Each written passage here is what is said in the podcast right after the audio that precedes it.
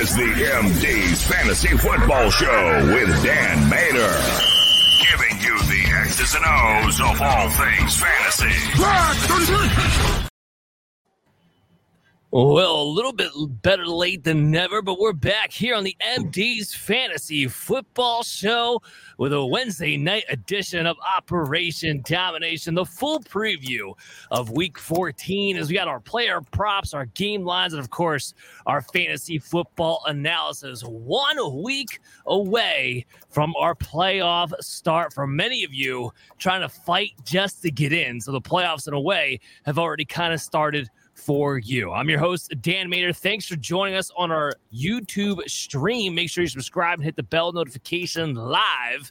That way, you have new content whenever we go available to you. You can also stay up to date with the show when you're on the go by downloading us on your favorite podcast app. I'm joined by two co-hosts today, Mr. Adam LaRue and Chris Dowhauer. How we doing, gentlemen? Good job holding down the four wells away, too, by the way. Yeah, thank you, thank you very much. I don't feel like Dan like we're starting late. I think we're just saving some time on the first game we're going to cover on Thursday, so we're not going to get too much detail on that game. Yeah, um, I'm super excited to be joined by Adam. Adam was you know, definitely helped hold down the fort while you were away. I did uh, until I, I, was not there this past uh, week, so uh, that one's on me. bad flight scheduling, um, but uh, yeah hit a couple Sunday shows, so I think it makes up for it. Yeah, you, you guys more than made up for it. There's absolutely no worries about that. Yeah, so we got jam packed show today. There's only two teams on bye. Chris alluded to it though, not the most thrilling Thursday night game in the world that we have to talk about today, but hopefully other matchups will get a little bit better. Nonetheless, people are still going to be tuning in for that game. One, well, because it's the NFL football, but two, uh, like I said, you're still going to have some fantasy relevant players in that game. So I'm going to go ahead and just dive right into it.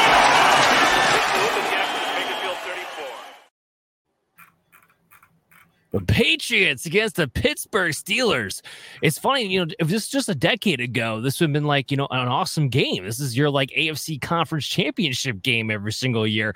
But now fast forward to 2023, and we're stuck with a 30 and a half over under. 30 and a half. Now, when this game first opened it's called at 31 and a half, at 30, what, what was that, Chris? It's called snooze fest. This is this is us getting some yeah some tape to get take a nice nap to on Thursday. Yeah, I don't know about all that, but uh, when this game first opened up at 31 and a half, it was the lowest an over under had been since 2008. Then it went down another point to 30 and a half. But then we'll get into it later. This isn't the only 30 and a half over under game of the slate this week either. So just to kind of put in perspective, it might not be the worst game this week, or it could be, but it's tied nonetheless. Uh, that's that's where we're at right now in 2023 with some of the scoring that's been. The Steelers are co- are favored to cover in this game by six points just unbelievable that's even that large. Of course, you look at the Chargers last week; they won. They cut. They, they the Patriots made their cover, so that game was six and a half, and the Patriots covered that spread by a six to nothing game.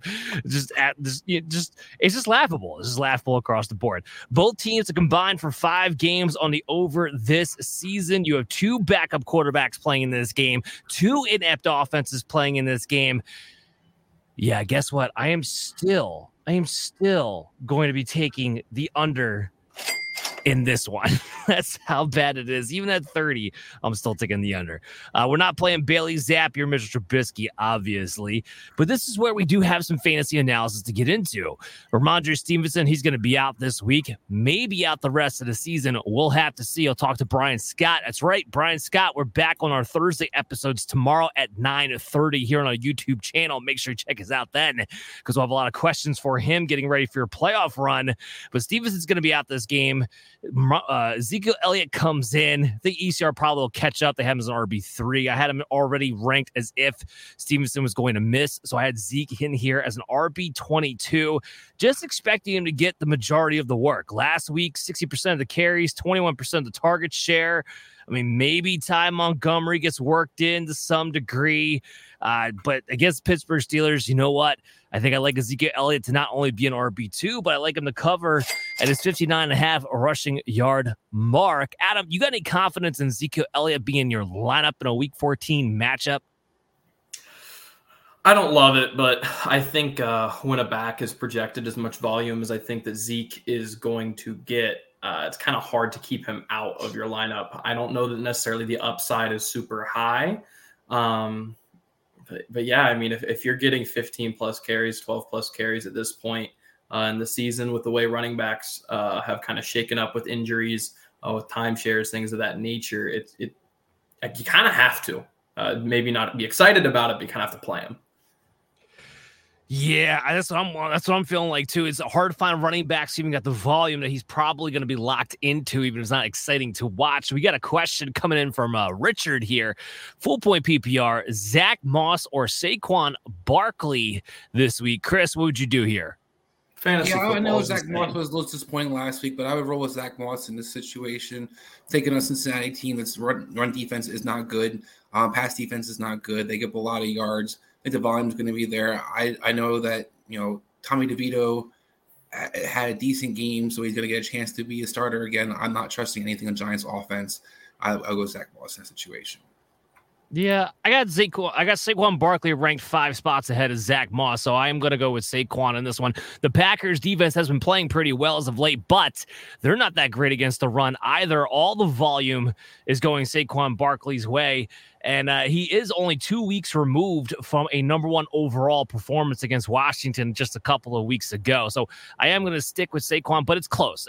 I don't think you can go wrong with either one, preferably, especially in a week like this where we're trying to find running back help anyway.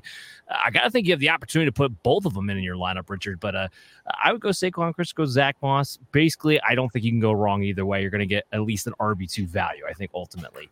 Uh, Najee Harris, he might not play. Uh, he didn't practice Tuesday, didn't practice at all today.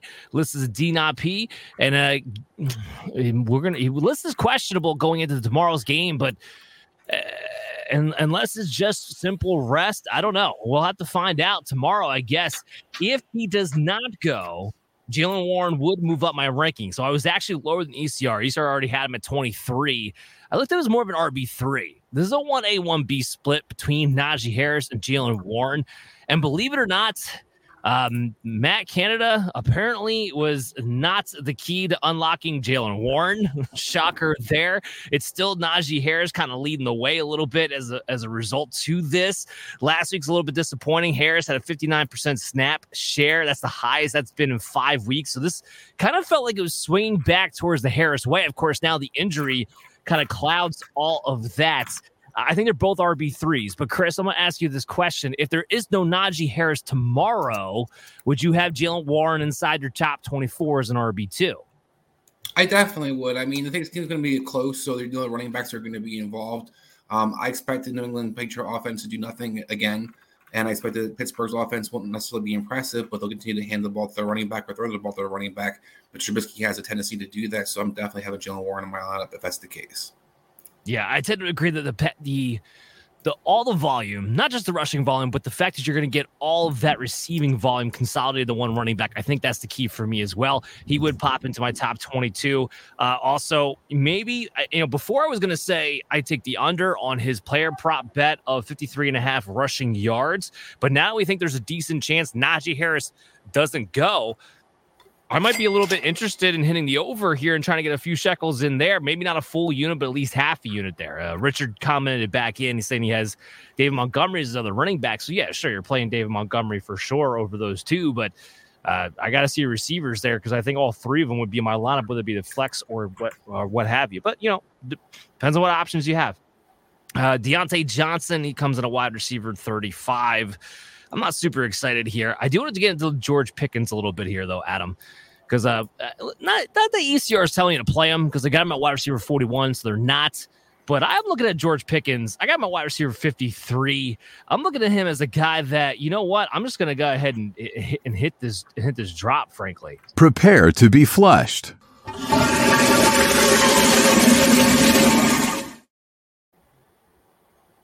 I mean, I don't see any reason to have George Pickens on, on your team right now. Not only have to downgrade to Mitchell Trubisky, but last week was his highest fantasy finish since week seven. And that was wide receiver 25 and a half point PPR. That was against a terrible defense in the Arizona Cardinals and a native game script in which the Steelers getting completely blown out and had to throw the ball come hell or high water. Uh, he's got a 38 and a half receiving yard prop. That tells you what Vegas thinks of his chances of, of producing tomorrow on top of all that. So I'm staying away from George Pickens in this prop. I'm staying away from George Pickens in fantasy. Adam, would you just drop him if you're in redraft leagues at this point? It, it, it just depends. Uh, if there's a guy available that offers more upside, then sure. I'm just not just going to drop him with no kind of replacement in mind. Uh, I don't know that he's quite to that point yet. Uh, I'm just going to drop him to get the you know the bad mojo off my roster.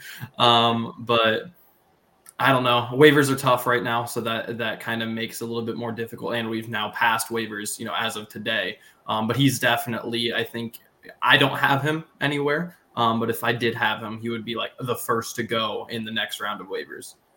We're going to get into this with a couple of guys that we talk about in today's show. Uh, but my thing is that I like to, especially we get towards the playoffs here, I like to drop guys who have name and value, who make you think that you want to have them on your roster, make you think you want to have them potentially in your lineup. And I like to drop them on the waiver wire. Come little landmines for people out there in the playoffs. Please play this. Please pick up this guy. Please play him against me. And you can deal with what, what we've been dealing with this entire time to this point in the season. There's a couple of guys like that we're going to talk about today. George Pickens will be one of those for me. Uh, Pat Freiermuth, I got to update this ranking because I no longer have him in the top 12 of tight ends. Thank you, Dalton Schultz, for returning back to practice today. So maybe knock him outside the top 12 and put him at 13. You guys got any other notes you want to get into for this matchup at all? For eh, negative, get any rants, anything? I can't believe we have to watch this. I might throw five dollars on nobody scored a touchdown. yeah, I mean, I was to ask this for some other questions, but this is a team that comes to understand. Like, I feel like if I Iowa played in this game, you know, who we actually bet on some of these games, what the, what the scores would be. Like Iowa versus New England, who would score first? Would it be a, would it be guaranteed, or would be only field goal scored in the game? Like, it's just, I'm really disappointed. This is where we are in football right now. Yeah, uh, we're gonna have some comments about that throughout the show today. But yeah, this this matchup for a Thursday night game, Prime's gonna be sitting there like, it's a good thing everybody loves football. It's a good thing there's betting. There's a good thing there's fantasy sports and shows like this one because otherwise, uh, I don't know how you sell a game like that tomorrow night. Let's go to our next matchup.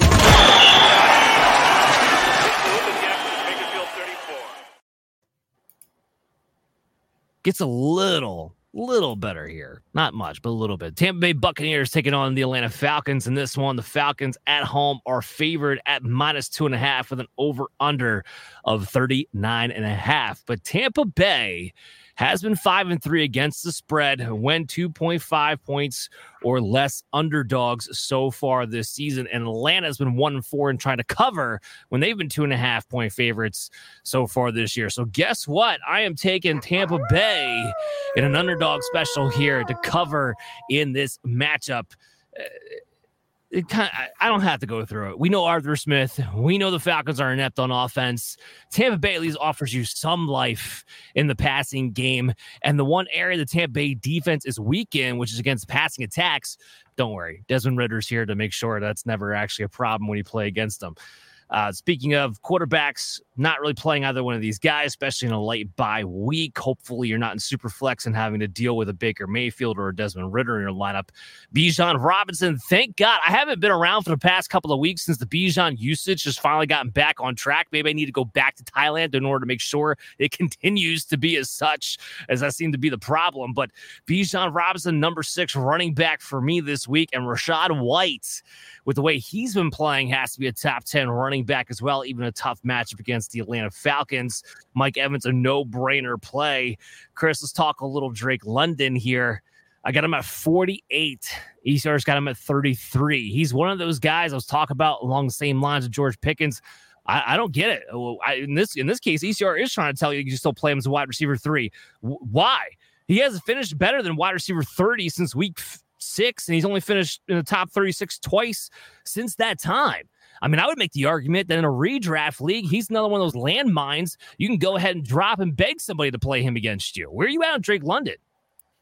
I think he hasn't been horrible for most part. I know the last week they versus Jets, nobody nobody should have been playing him. Um, but previous to that, when they once they got kind of healthy and he was healthy, he was getting around like Michael Thomas numbers earlier in the season for the Saints. Like good six catches, 60, 70 yards. Which is why receiver four numbers. Yeah. Well, what I think he's worth playing for, especially this week, is versus Tampa Bay. The team that plays a lot of man. It's a team that you're going to be able to throw the ball. And overall, I think the Lions going to be able to move the ball, but better versus Tampa Bay defense. Tampa Bay defense is not what it usually is. They're without their linebackers last week. We saw how their run defense is not the same. And the pass defense has been hemorrhaging yards all season long. So I do think Drake London's a solid flex play this week, if not a receiver three.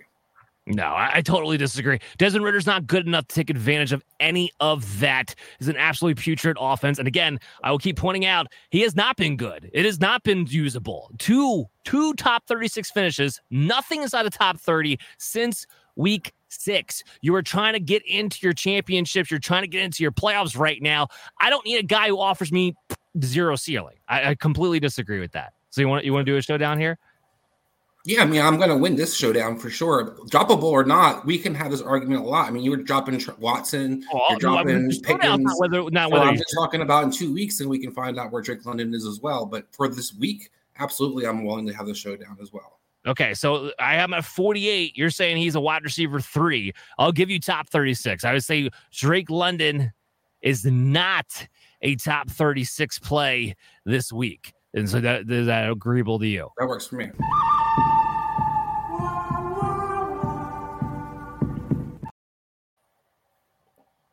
Just a little little reminder here. Where, where's the standings at? Oh, there they are. Oh, that's so sweet. Oh, you guys got to start winning some. No matter how much I'm right, you'll still argue with me. I love it. All right. Anyway, so let's move on from Drake London here. Cade Otton, I don't care.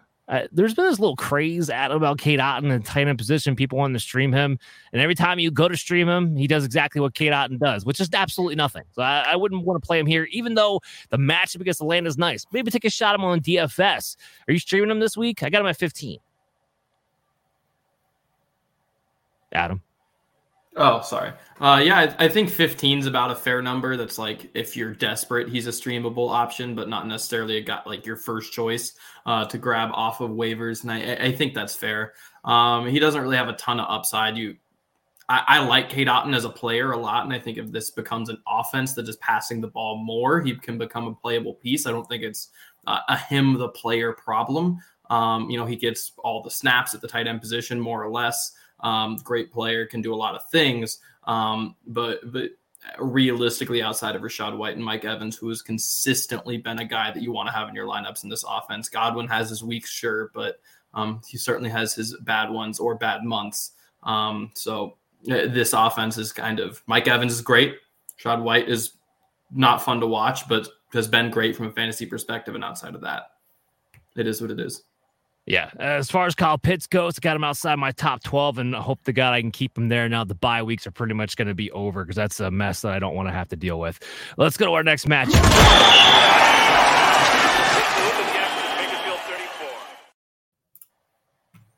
We got Detroit and Chicago. I actually think this uh, matchup might be a little bit interesting. Detroit favored here at minus three and uh, the over under sitting there at 41. Detroit's been eight and four against the spread, but there's something I like more than taking. The, I do like Detroit to cover first and foremost, but there's something more than that. Detroit's actually been seven and five on the over this year. Chicago has been eight and four on the over this year.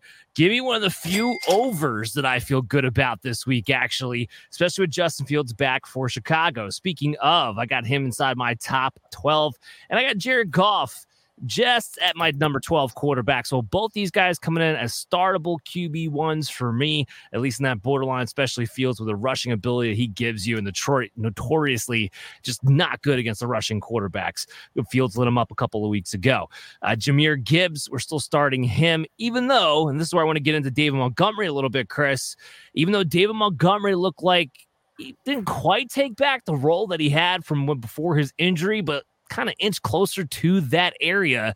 And I'm very bullish on him this week. I got him as my top five running back. ECR only has him at 15. Uh, I don't know. He, he's been a touchdown monster. He's been either a low in RB1 or a high in RB2 every single week since the bye upon his return.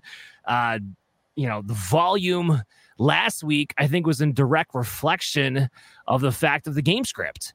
And what we saw a couple weeks ago, I think during Thanksgiving, when the, the Lions surprisingly lost, people were like, oh, look, Jahmyr Gibbs, he's playing ahead of David Montgomery. Well, they were in a negative game script. Last week, they controlled the game and they were pro game script, and it was all David Montgomery. And I expect this to be more of a pro ish type game script again here. So I'm playing David Montgomery over Jahmyr Gibbs. You're playing both of them in your lineup, but what's your take here on Montgomery? People sleeping on him a little bit?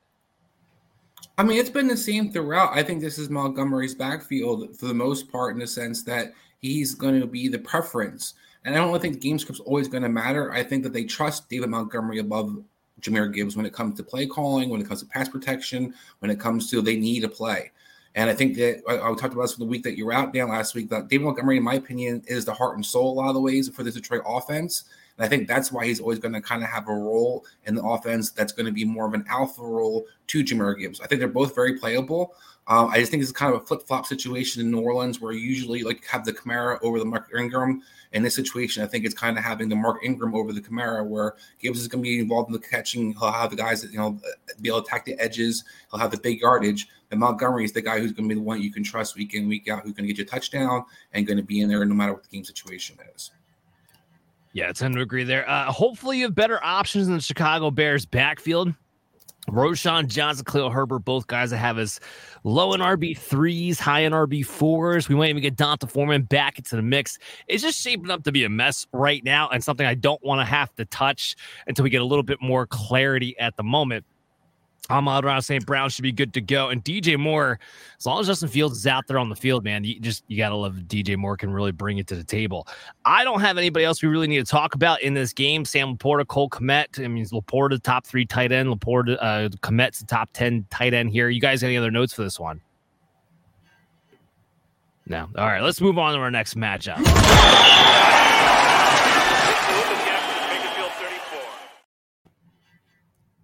Colts taking on the Jake Browning superstar led Cincinnati Bengals. How about that? You know, that just put a big smile on my face. Not because I own Ja'Marr Chase. I do have a few shares of Joe Mixon, but it just put a big smile on my face because in a year in which literally half the quarterbacks at this point in the league are backups to see somebody actually perform like they belonged on a field like they were could be a starter could at least give you that potential.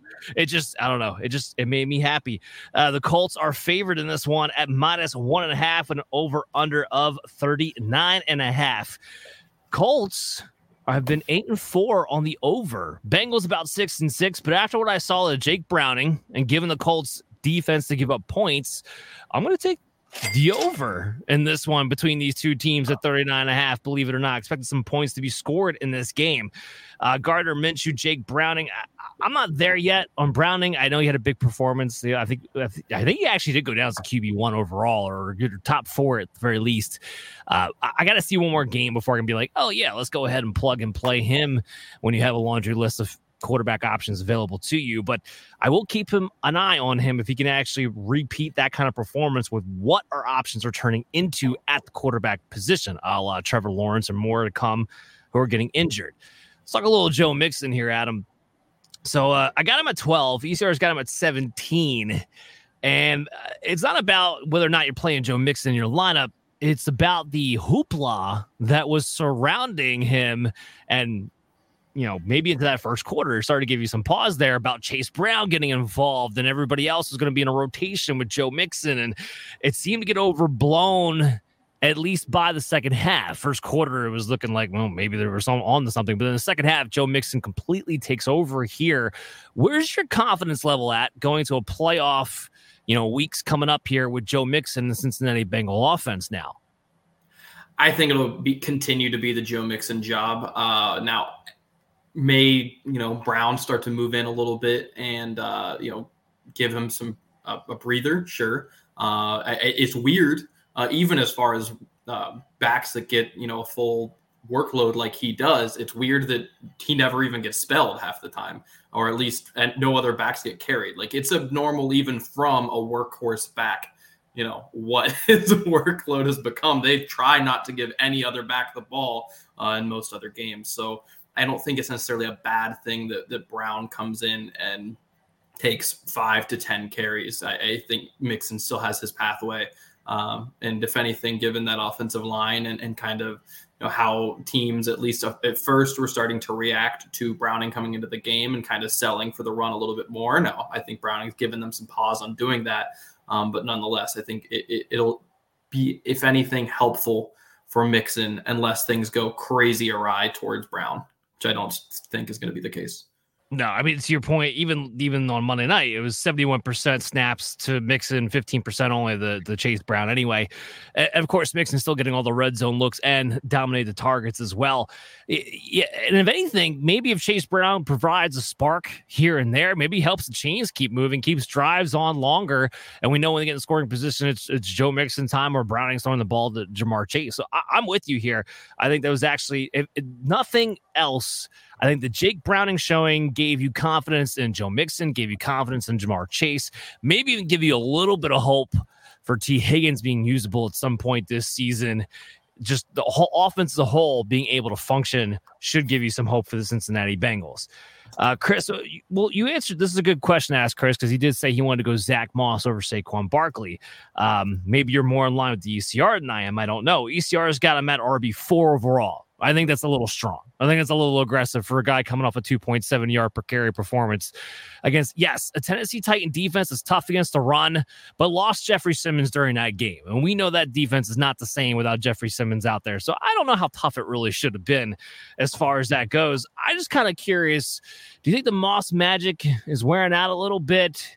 Or do you think maybe he's not 100% healthy? Because just watching him last week, he didn't look like the Zach Moss we saw earlier on in the season, just from a physical standpoint, at least in my mind. So are you more inclined with the ECR nine? I got him at 16. ECR's got him at four. And what are you thinking there? What, what do you see on the field? I don't necessarily have him top five this week, but I definitely think he's in the top 10.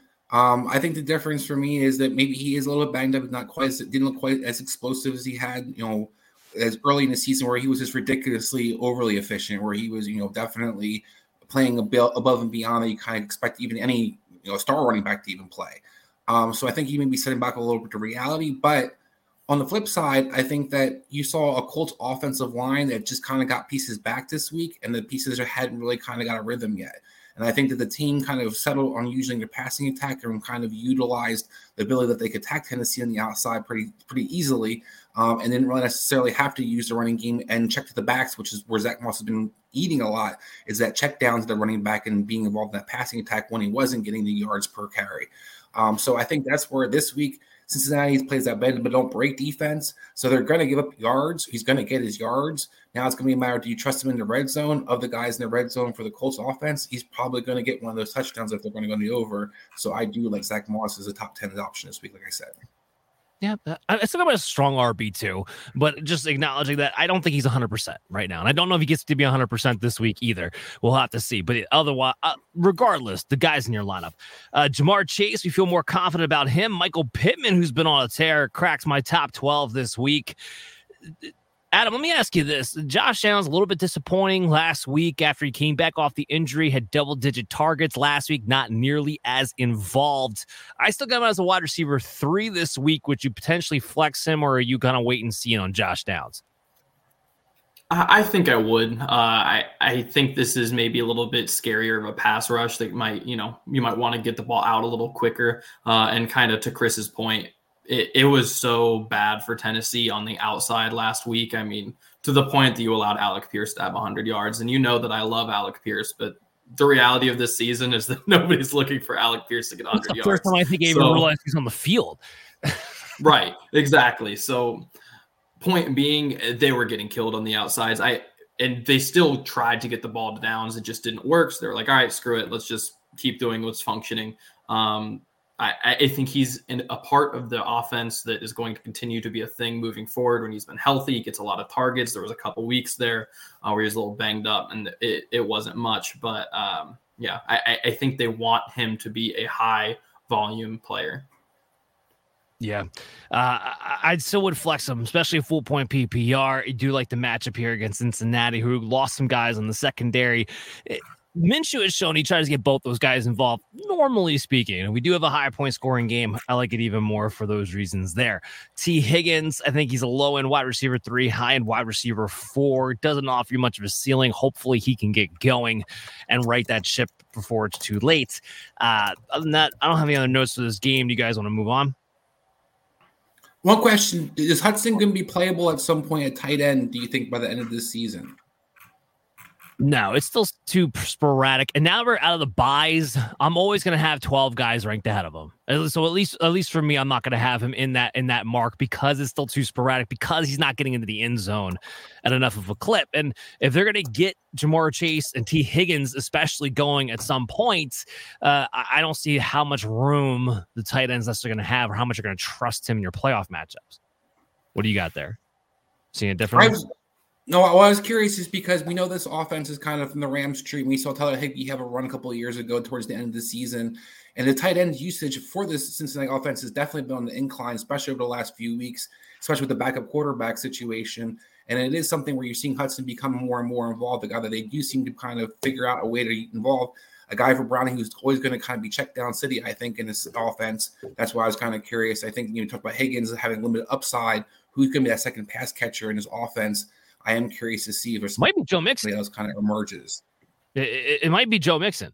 I mean, it, he was throwing it right at the line of scrimmage. I think he had the lowest A dot of all the quarterbacks, and yet he finished in like the top five of quarterbacks. It was just, it was just yeah, it was insane the way that kind of broke down. But that might be the case there. Uh, let's go to our next match.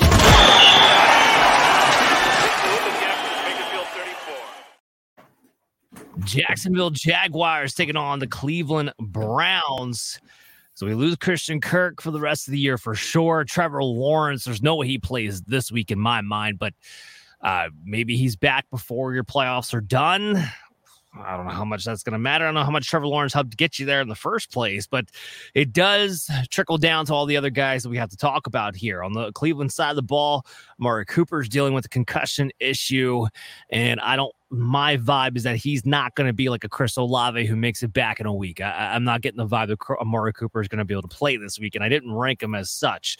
Uh, Cleveland is favored in this game at minus three. This is the other 30 and a half points over under on the week between these two teams. The Browns, believe it or not, have been seven and five on the over this year. And call me Flacco ballsy, but I think the Browns are going to put up some points and he's going to actually let it fly a little bit. We're going to see a little more aggression than we're used to seeing out of these guys. And CJ Beathard will do enough on their side to get 10 points. I think that's all they need here 10 points, 21 out of Cleveland. Uh, by the way, yes, that means I am taking Cleveland to cover here, too. Uh, yeah, I think we get over 30 and a half. That, that's my ballsy prediction. They're over 30 and a half for the Cleveland Jacksonville game. Uh, but speaking of Joe Flacco, I don't have him in my top 12, but I will throw this out there. I do got him at QB 16 just just because he's not afraid to let it rip. I'm just just throwing that out there. Let's talk a little Travis Etienne though, uh, Adam, because um, this is another guy kind of like Zach Moss, where uh, he's going to be in your lineups. And I'm telling you to rank him as an, you know an RB two, but uh, ECR, and this is why I will pick out some of these. Like, okay, Dan, why are you talking about guys that you're still going to have playing in our lineups, but you want to make a fight with ECR because you don't have them nearly as high? Well, because it sets the expectation. So when ECR tells you a running back should be in the top 10, you have a certain expectation for that guy to be a, a, a certain level of an RB1. And then I'm looking at him I'm saying, well, I'm seeing a lower end RB2. And if you have uh, an influx on your expectation in your lineup, then that could lead to other start decision, sit decisions in the rest of your lineup that maybe don't reflect the true value. I'm not ranking guys at their ceiling here. I'm ranking guys the most probable outcomes because that gives you a better idea of how to make a better decision and the most probable outcome somewhere else. That's how you win in fantasy. Is it always going to work every single time? No, that's why it's called probability. And I don't have a probability that Travis Etienne finishes in the top 10 against a Cleveland Brown defense when his own offense is going to get a downgrade and a backup quarterback who's hurt too, by the way. CJ Beathard, non throwing shoulder. He's a little bit banged up. It's a mid pack matchup against the Cleveland Browns, but he's only had one one top 12 finish since the bye week. And last week, I didn't even realize this, but last week was the first week since week five he's been over four yards a carry. ETN's been inefficient. He's just finding the end zone and getting enough volume. I don't know if you necessarily find the end zone against the Cleveland Browns defense. I know Kyren did last week, but the inefficiency guy has, has me worried with a downgrade at the quarterback position. So, Adam, what's your expectation for Travis Etienne here? I think I'd probably split the difference between you and uh, ECR. Uh, if I'm being honest, I think he's probably closer to a mid uh, RB two. I, I, think he's this is kind of where the volume's going to come in. Uh, you saw this past week he was questionable coming in. They have a rib, rib injury, but the game's close. They play him like the entire time. Uh, and to your point, with Beathard, with Beathard potentially being injured, I mean he got hurt on like that first scramble where he almost fumbled uh, when he came into the game this is a game that I do expect to be close. And if it's close throughout, ETN's going to be on the field the entire time. If they ever get into the red zone, it's going to be ETN. I don't think they're going to trust him to throw it in unless the time is is such that running is a bad idea. I, I think he kind of is going to be the offense this week. And yes, the efficiency between his own efficiency being bad and between the Browns defense being historically good. Uh, I certainly don't expect him to break three yards per carry, but I do expect him to get 20 carries. I do expect him to get 95% of any red zone offensive usage. And with that, yeah, I, I think he's at least merits an RB2, like higher up in the RB2. Okay. okay. Fair enough. The volume might get him there. The volume might get him there, but just it hasn't really been that pretty for Travis Etienne as of late. Just wanted to point that out. Uh, Jerome Ford, he does crack my top 24 this week. Uh, the, the the red zone, especially starting to utilize Jerome Ford more in that territory, has allowed Kareem Hunt to fall outside the top 36 and Jerome Ford be kind of getting solidified as an RB2. Calvin Ridley I was surprised. I surprised myself on this one. I actually have him ahead at ECR. Got him at wide receiver 22. I, I do have him as the top 24 receiver. This is mostly in reflection of the volume that misses from Christian Kirk. And compared with, I should not compare it with, combined with the fact that I would suspect CJ Beathard will lock into a number one read and kind of stay there a little bit more, especially more so than Trevor Lawrence would be. I would suspect that would be Calvin Ridley this week. So even a tough matchup, I think there might be enough volume for Ridley to get your top 24 performance. Chris, you see that way, or are you looking at Calvin Ridley more like ECR and wide receiver three here? Probably more like ECR. I've been a big Calvin Ridley fan, but in this matchup, I think the issue's going. Well, number one is going to be the health, the secondary for the Denzel Ward, for, yeah. Denzel Ward if he's out there or not. But the other part is to your point with CJ Beathard. I don't disagree that over the rest of the season, Christian Kirk might see that his you know his role be replaced with somewhat Calvin Ridley. But I think what you're going to see with CJ Beathard is going to be a lot more short passing attack and a lot more guys who are closer to the line of scrimmage getting the ball. Calvin Ridley, kind of reasons he's been up and down throughout the seasons because he's been utilized more down the field, especially for the Jacksonville offense as their kind of stretch guy. Um, so I am concerned about unless they start moving around the formations now, which they haven't really shown you too much of. I am concerned about him, especially this week versus defense that you're going to probably get rid of the ball rather quickly, and you're not necessarily going to dominate the line of scrimmage if you're running attack. So I do think the passing attack is going to be a lot of shorter attack, tight ends, running backs, slot receivers. Yeah, can't totally disagree with that there either. Uh, Elijah Moore. He's a wide receiver 38 for me. As soon as we get confirmation on Cooper, probably will slide him into my top 36. Love the fact that he got 12 targets last week out of Joe Flacco. And Flacco, we know let it fly. And Elijah Moore does have deep field ability. So I like him a lot in DFS this week. Somebody definitely want to take a shot on who's got a good price point. But you can go ahead and take him as a shot play, I think, in your flex this upcoming week as well with the volume he's been looking to get. Dave Njoku cracks my top 12, although Flacco didn't look much his way. We'll see if that changes after an extra week of preparation. Evan Engram. Chris, you talked about some of the short passing attacks. I might go towards Evan Engram's way, which I have him going in my top 10. He scored a touchdown last week. Wow. Finally. Finally. It's a miracle. Absolutely. He's like he was in the Jakobi Myers, Diontae Johnson, you know, facet there for a little while. Maybe he'll follow their suit. And once he got one, he'll get two and three and four. We'll have to see. Uh, you guys get in the notes of this game? I just want to say real quick, Dan shout out Joe Flacco for all the backup quarterback and garbage we watched this entire season.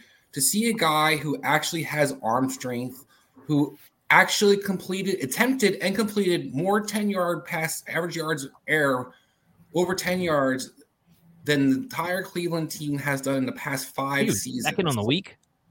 In one week of practice, one week, entire five years, he was able to have a first game back and go over the air yardage. It was actually a pleasure to watch him play quarterback last week, and thank God because a lot of quarterback play we've watched has been atrocious. And it might be because like Elijah Moore, a guy who's stash on. If you're going to drop some of the guys talking about earlier, you know, those bench guys, you keep him with Pickens. Elijah Moore be one of those guys you might consider adding over some of those other guys because I do like the upside, especially with Cooper being banged up like he has oh, been. I, I 100% would play him over Pickens. I'd play him over Drake London. And a guy we're going to talk about later, I'd play him over Adam Thielen, too. We're going to talk about that in a little bit uh, coming up soon. Uh, all right, so let's move on to our next matchup.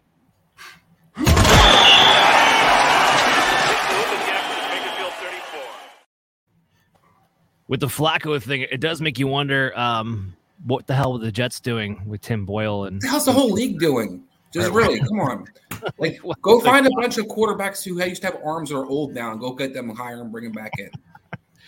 I would rather see Philip Rivers than most of the guys playing in the league right now. That's that's ramen. I'm at. I was never a Philip Rivers fan. All right, so we got the Carolina Panthers taking on the New Orleans Saints. Carr probably not going to play. Another backup situation, but Jameis Winston at least he's kind of like Joe Flacco. He's going to let it fly. So it's not going to be all that terrible, at least to watch from that standpoint. Uh, nothing really going on from Carolina standpoint as far as injury is concerned. Tays, uh, Taysom Hill dealing with a hand issue.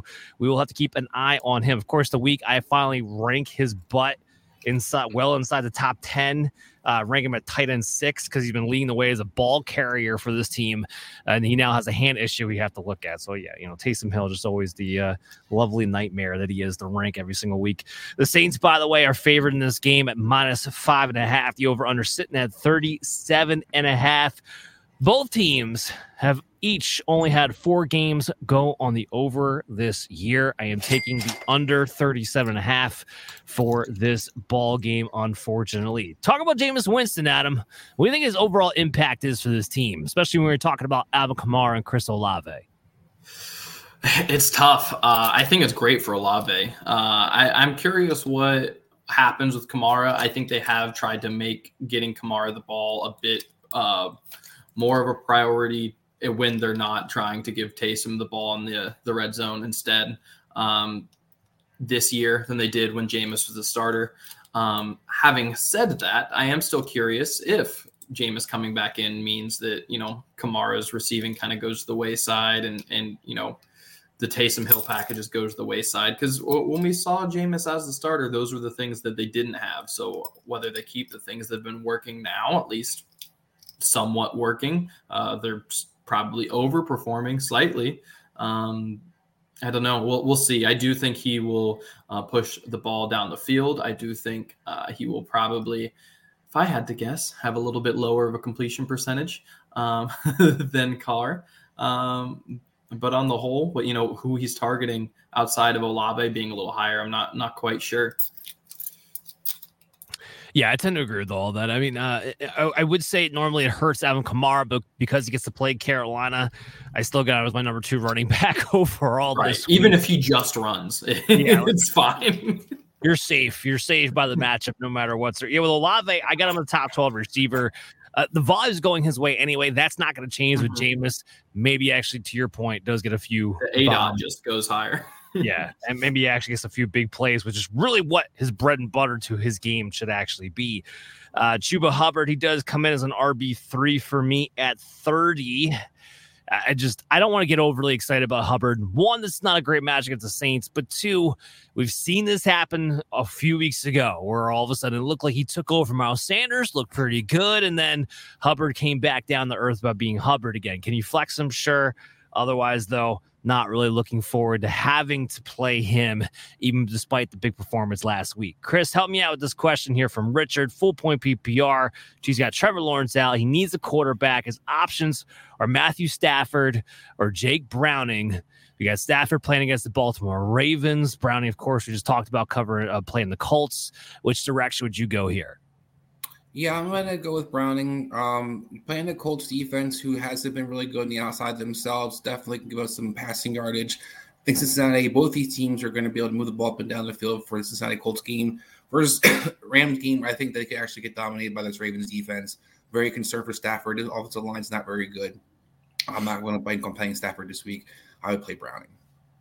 I will throw it out there though that they're by most metrics the Colts defense on the passing front has been significantly better the past month, uh, and JayLon Jones has stepped up and been in the top twenty or so cornerbacks in the league.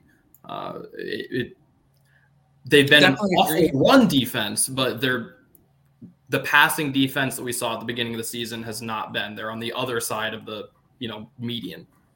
Well, I think the difference from me, Adam, personally, is that I agree with that. But I think what we see last week, and I think you see a lot of this for Cincinnati in general, they're using the Joe Burrow's banged up offense right now. And basically, their running attack, they don't like run the ball as it is. So they throw the ball a lot, the line scrimmage Dan alluded to earlier. That's their running attack. And I think where you can expose the Colts is their linebackers aren't good in coverage. I do think you can complete a lot of short yardage. I think the volume for Browning I trust versus a Rams team taking on a Ravens defense that is really good Rams offense had an okay week versus a really bad defense last week. Do you really trust Matthew Stafford to complete, you know, a decent amount of passes when we saw quarterbacks get murdered by the Ravens this past season? Yeah, well, I, I, agree with Browning and I agree with the linebackers. I just disagreed on them being bad on the outside. They have been good in the last month or so.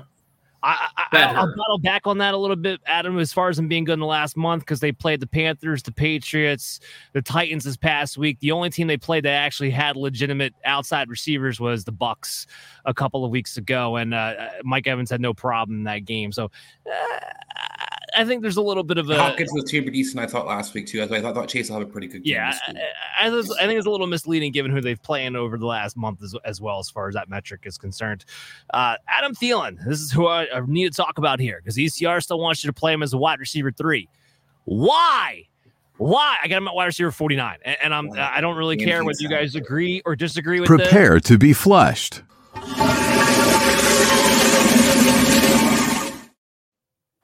Talked about those guys who have names that have landmine value to them. Adam Thielen is 100% that guy. Thomas Brown, when he calls plays, he has a less than five yard A dot. They want to get Jonathan Mingo the ball. That has been clear also since Thomas Brown has been calling plays. There's there's no ceiling, there's no fantasy value. He is not finished as a playable wide receiver with Thomas Brown calling plays. It, was nice for Thielen. It's over now. Go ahead, Chris. You're shaking your head. I just know you hate Adam Thielen and you're like dying to get him off your team, and it cracks me up.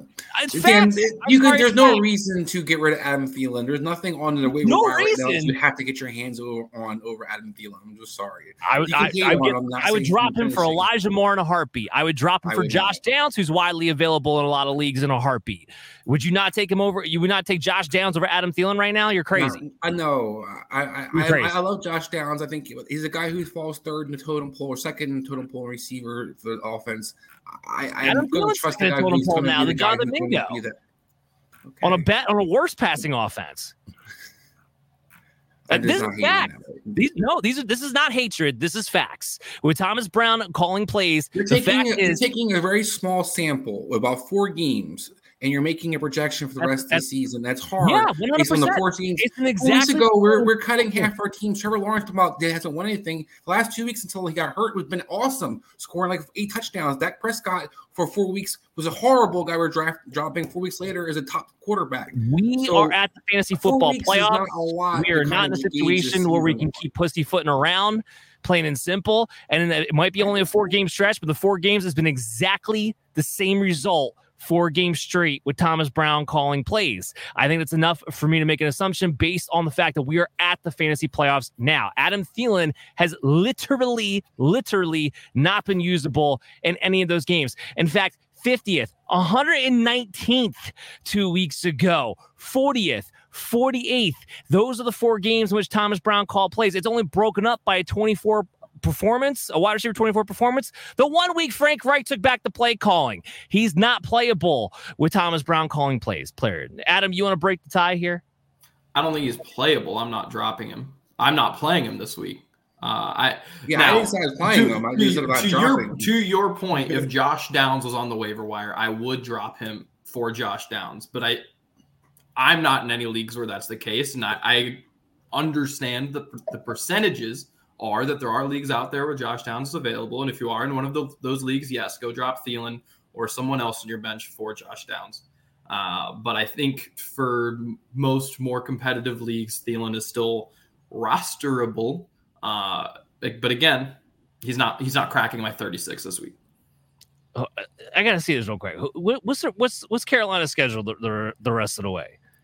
Let me let me see if I can pull this up real fast because I, I want to do a showdown with Chris where I'm leaning towards he not doesn't finish inside the top 36 the rest of the season. But I gotta see what their I gotta see what their schedule is. All right, so you got the you got the Saints this week. Obviously, they got the Falcons, the Packers, the Jacksonville Jaguars that la- that that plays it out there. Yep, I'll do that. Chris, I will do a showdown with you. He does not finish inside the top 36 again for the rest of the season and half. No, I, am not asking you to show. I'm doing whether or not who you're adding the end. So you said Elijah Moore and Josh Downs for the rest of the season. I'll take that. Take me who's going to finish better the rest of the season: Adam Thielen, Elijah Moore, Adam or I'd rather Josh drop, Downs. I'd rather but drop I'm talking Adam about who Thielen. I'm replacing him with. I'm not saying we're going to finish. It doesn't have to be for a wide receiver. I'll, I'll I will drop him for a tight end who helps me out, a defense who helps me out, a kicker who helps me out. I will drop him for the hope that somebody who I play against in the playoffs picks him up and actually has the dumb ignorance to play him in his lineup against me. That's the reason I would drop. Not even necessarily to pick up somebody better, just to screw up somebody else. I mean, I don't have to argue that. I don't know how it's just a bet for us this season. Like Adam Thielen's going to tank somebody else's team. Well, I thought you were going to be like Adam Thielen still usable options. We were going to be a top 36 the rest of the way. I was all. I'm saying Adam Thielen, of the Yeah, guys yeah. talking about you're going to drop him for, I'm saying he would finish higher than those guys for the rest of the season. Then So, I mean, I'll, I'll do Josh Downs. I'll, I'll take Josh Downs over Adam Thielen the rest of the season. You want to do a showdown on that? Because we can do that. Starting from week, what is it, 14?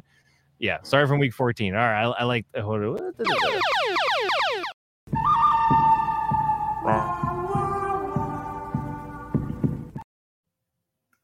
There, there you go. Jo- Adam Thielen, Josh or Josh Downs versus Adam Thielen from week 14 to week 17, right here for us on the next showdown. Love it, like it. Uh, already talked about Taysom Hill. So, you guys got any other notes you want to touch on for this matchup? All right, let's go to our next game.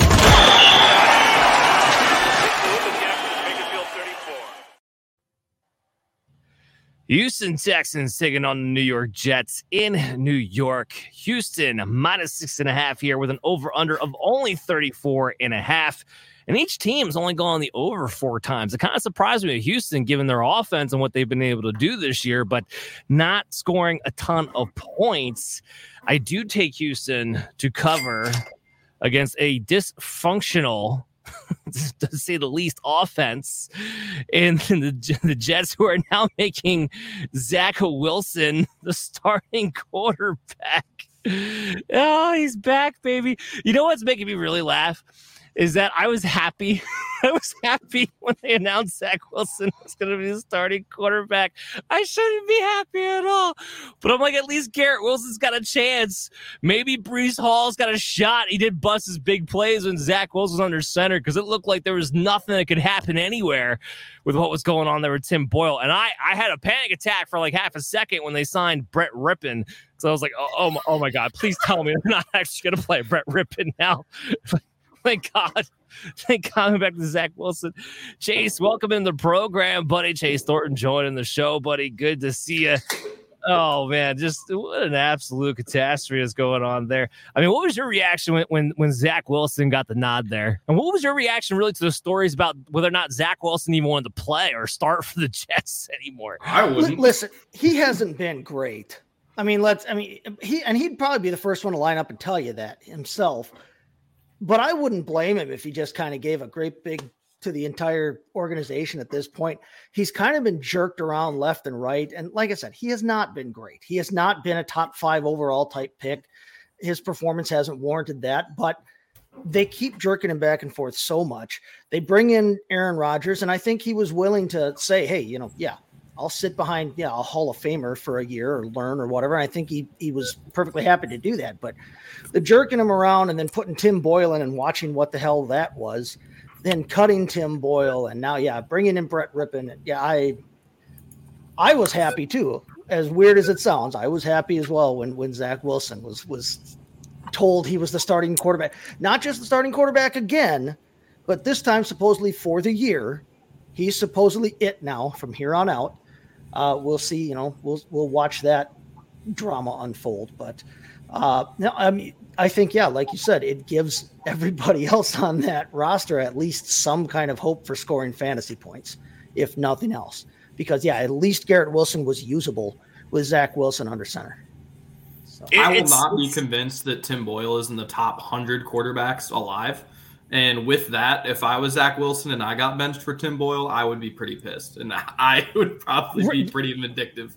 So right. good on him for right. saying, "Sure, I'll play." if yeah, to be one of the top hundred quarterbacks, like basically means yeah, you're you're a quarterback, you're at least emergency quarterback depth in the NFL, and well, he just like one of the top look. couple guys in college, right? Yeah, well, yeah, well, I mean. Not he couldn't afford not. He couldn't afford not to play. Let, us let's let's let's be no, real here. No, you're, you're he had to. You can't you can't say no. I'm not going to play and think you're ever going to have a career moving forward here. So let, us get let's get real from that standpoint. I think that's where the real storyline of this whole thing was. Like, who the hell do you think you are that you could just say no to a starting job in the NFL? I get what was he really was he really saying no though? Or did we get the New York media blowing? Up? I don't know if he was again? actually saying no or not, but the fact yeah. that it was even a story is laughable in and of itself. It opinion. is. It is. It, it right. It's just it's kind of indicative of the debacle the whole freaking thing has devolved into. Uh, I'm just glad that's happening in New York. It's not happening in Green Bay. so it, it followed. It followed him eastward, and I'm fine with that. So, speaking of Rodgers, we'll just tie that all in here too. They're like because they're talking about okay, well, what's the motivation now for an Aaron Rodgers to come back and play? Because the Jets aren't going to be in the playoffs. I think we all recognize that at this point, and everyone's laying out that their only motivation could be in an attempt to save his boy Nathaniel Hackett's job, maybe the entire coaching staff's job, to come back and be like, all right, if I came back and played well, he'd be like, all right, we'll see, we're on the right track. If I was just in the mix, like you're going to tell me that's the motivational factor for a quarterback who's 40 years old, coming off an Achilles injury way too soon, is going to have just to save his boy's job. Is that where we're really at now with the Aaron Rodgers fiasco?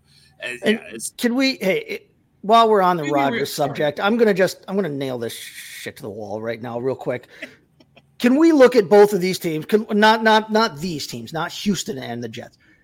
Who has the better receiving corps between Green Bay and the New York Jets right now? As a whole, it's the Packers. Ba-bum. Yeah. Ba-bum. But he had to get out to New York because that was going to be where they were going to give him all the help. And all he did was drag the same guys that he was complaining about with him. And here now, the Packers have a young, exciting, talented receiving corps that he could be throwing to if he hadn't jackassed himself around. I still I mean, am grateful look, that I had him as my quarterback for 17 years, but I'm also grateful that he's in New York right now and that we get to watch Zach Wilson Sunday. I will the say the offensive line is way worse. yes. Yeah. So what? So, so what the hell did he do? What? What? So what improved for him that he begged himself into New York? More other than the running back. Brand. This is all about brand. This is all about brand. Now, exactly. I will say, so, so stop squawking about. So I'm ta- I'm talking to Aaron now. So stop squawking about the not winning. If it obviously it was all about brand, so stop squawking about not being able to win with who, what they gave you in Green Bay when you made it to the conference championship on average every flipping year.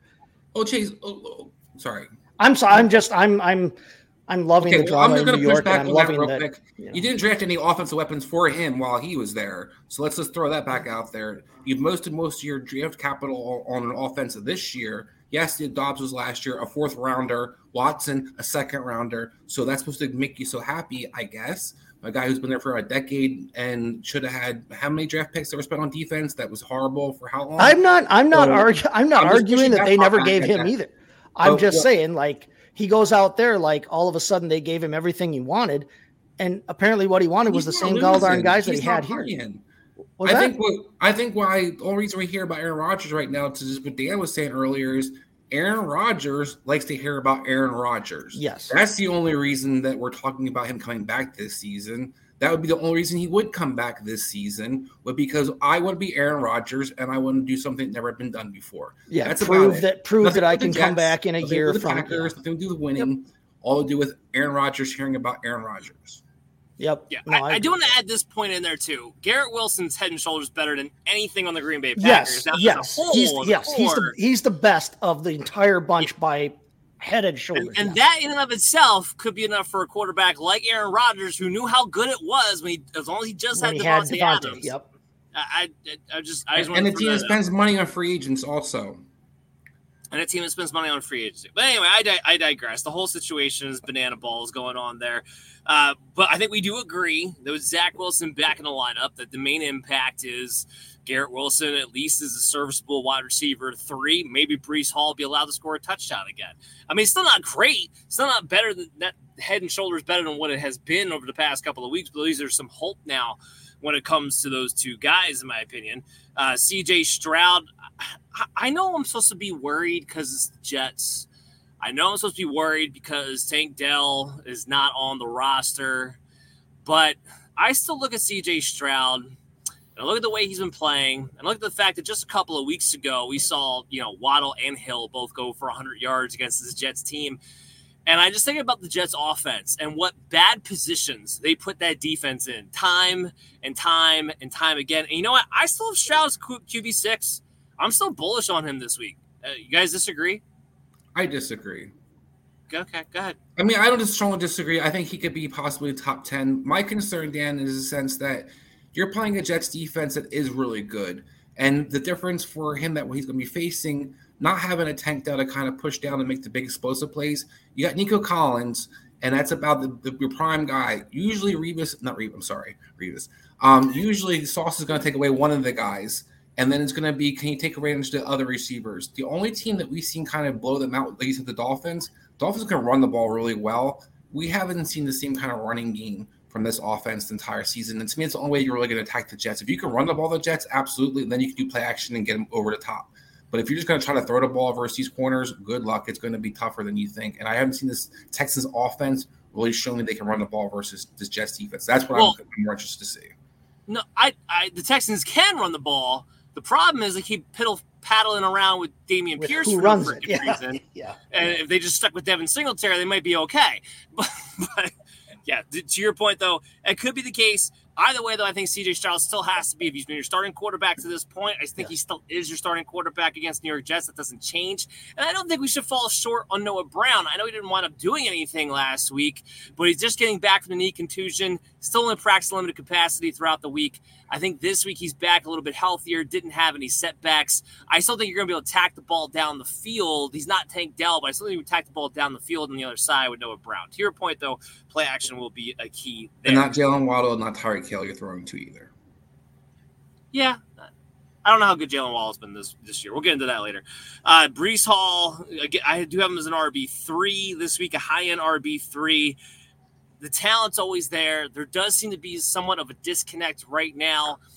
Not just, you know, the Jets offense as a whole, but they seem to the coaching staff seems to be pointing fingers at Breece Hall, saying he's not hitting the holes he's supposed to. If I'm Breece Hall, I'm saying what hole I'm trying to Can you call this out, man? Can can you call this out the Jets coaching staff just in general, please?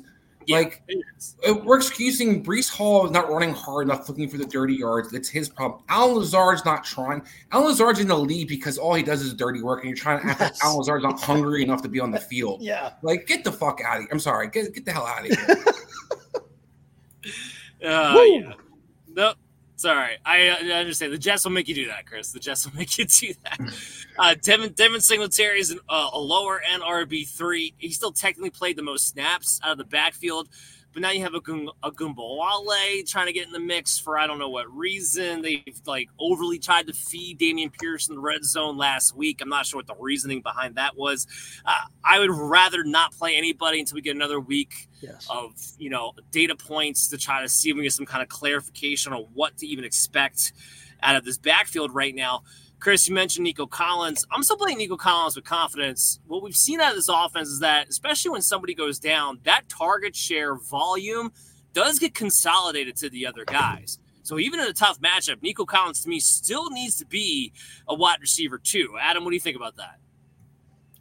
Yeah, I, think so. Uh, he's had a really good year so far, and I, I will admit I didn't really like him coming out, and the you know first year or two or whatever was not anything special, but he's played really well this year, and I think it's time to get real about that. And you know, bad matchup doesn't matter. Good quarterback, good receiver. It's going to find a way to provide some kind of value, especially uh, you know outside of standard. You know, in your half point and your full point. Yeah, and let's let's put it this way too. You're not going to bench a guy who almost had 200 yards receiving the week before. I don't care who he's playing up against the, the this this week. But on a larger picture, especially getting Noah Brown to this conversation, their playoff schedule is pretty juicy. We got Tennessee, Cleveland tough, but then you get Tennessee again. You got two out of three matchups coming up where you're going to be happy to have, especially a guy like a Noah Brown, who I think will be a top 30 receiver in at least two of those three games coming up, maybe even all three if he gets going back to what we saw a couple weeks ago, which he was getting those downfield plays and a very usable in his own right. Uh, Dalton Schultz, good news on him. He did come back and practice today, trying to make his way back with the hamstring injury. He will be a top 10 tight end for me if he's able to be back into the mix. You guys have any other notes for this game? I, am just throwing it out there, and I you've kind of hit the point, so I don't want to get after it too hard. But I'm in a few dynasties that are the trade deadline is this week, and if I'm contending in those in a league that it's still open, you can go until the playoff. Noah Brown is a guy that I really want to get my hands on, especially after last week. He had he was up there for routes run. He was up there with uh, Nico Collins in snaps, and it just didn't work out from a fantasy perspective, from a production perspective. But he was out there. He's a guy that I want. I'm yeah, going to back. For, I want to. I want to back up your point too about Dalton Schultz and being a top ten tight end if he plays. Because with yeah, with Tank Dell out, you mentioned the idea of the the targets getting consolidated to the other guy. The other guy in the case of Tank Dell's targets can be Dalton Schultz in some of those situations too, especially when they get down short in the red zone. So I like. And I like have been able to attack the Jets. Titans yeah. have been able to attack the Jets. All right, let's move on to our next matchup here.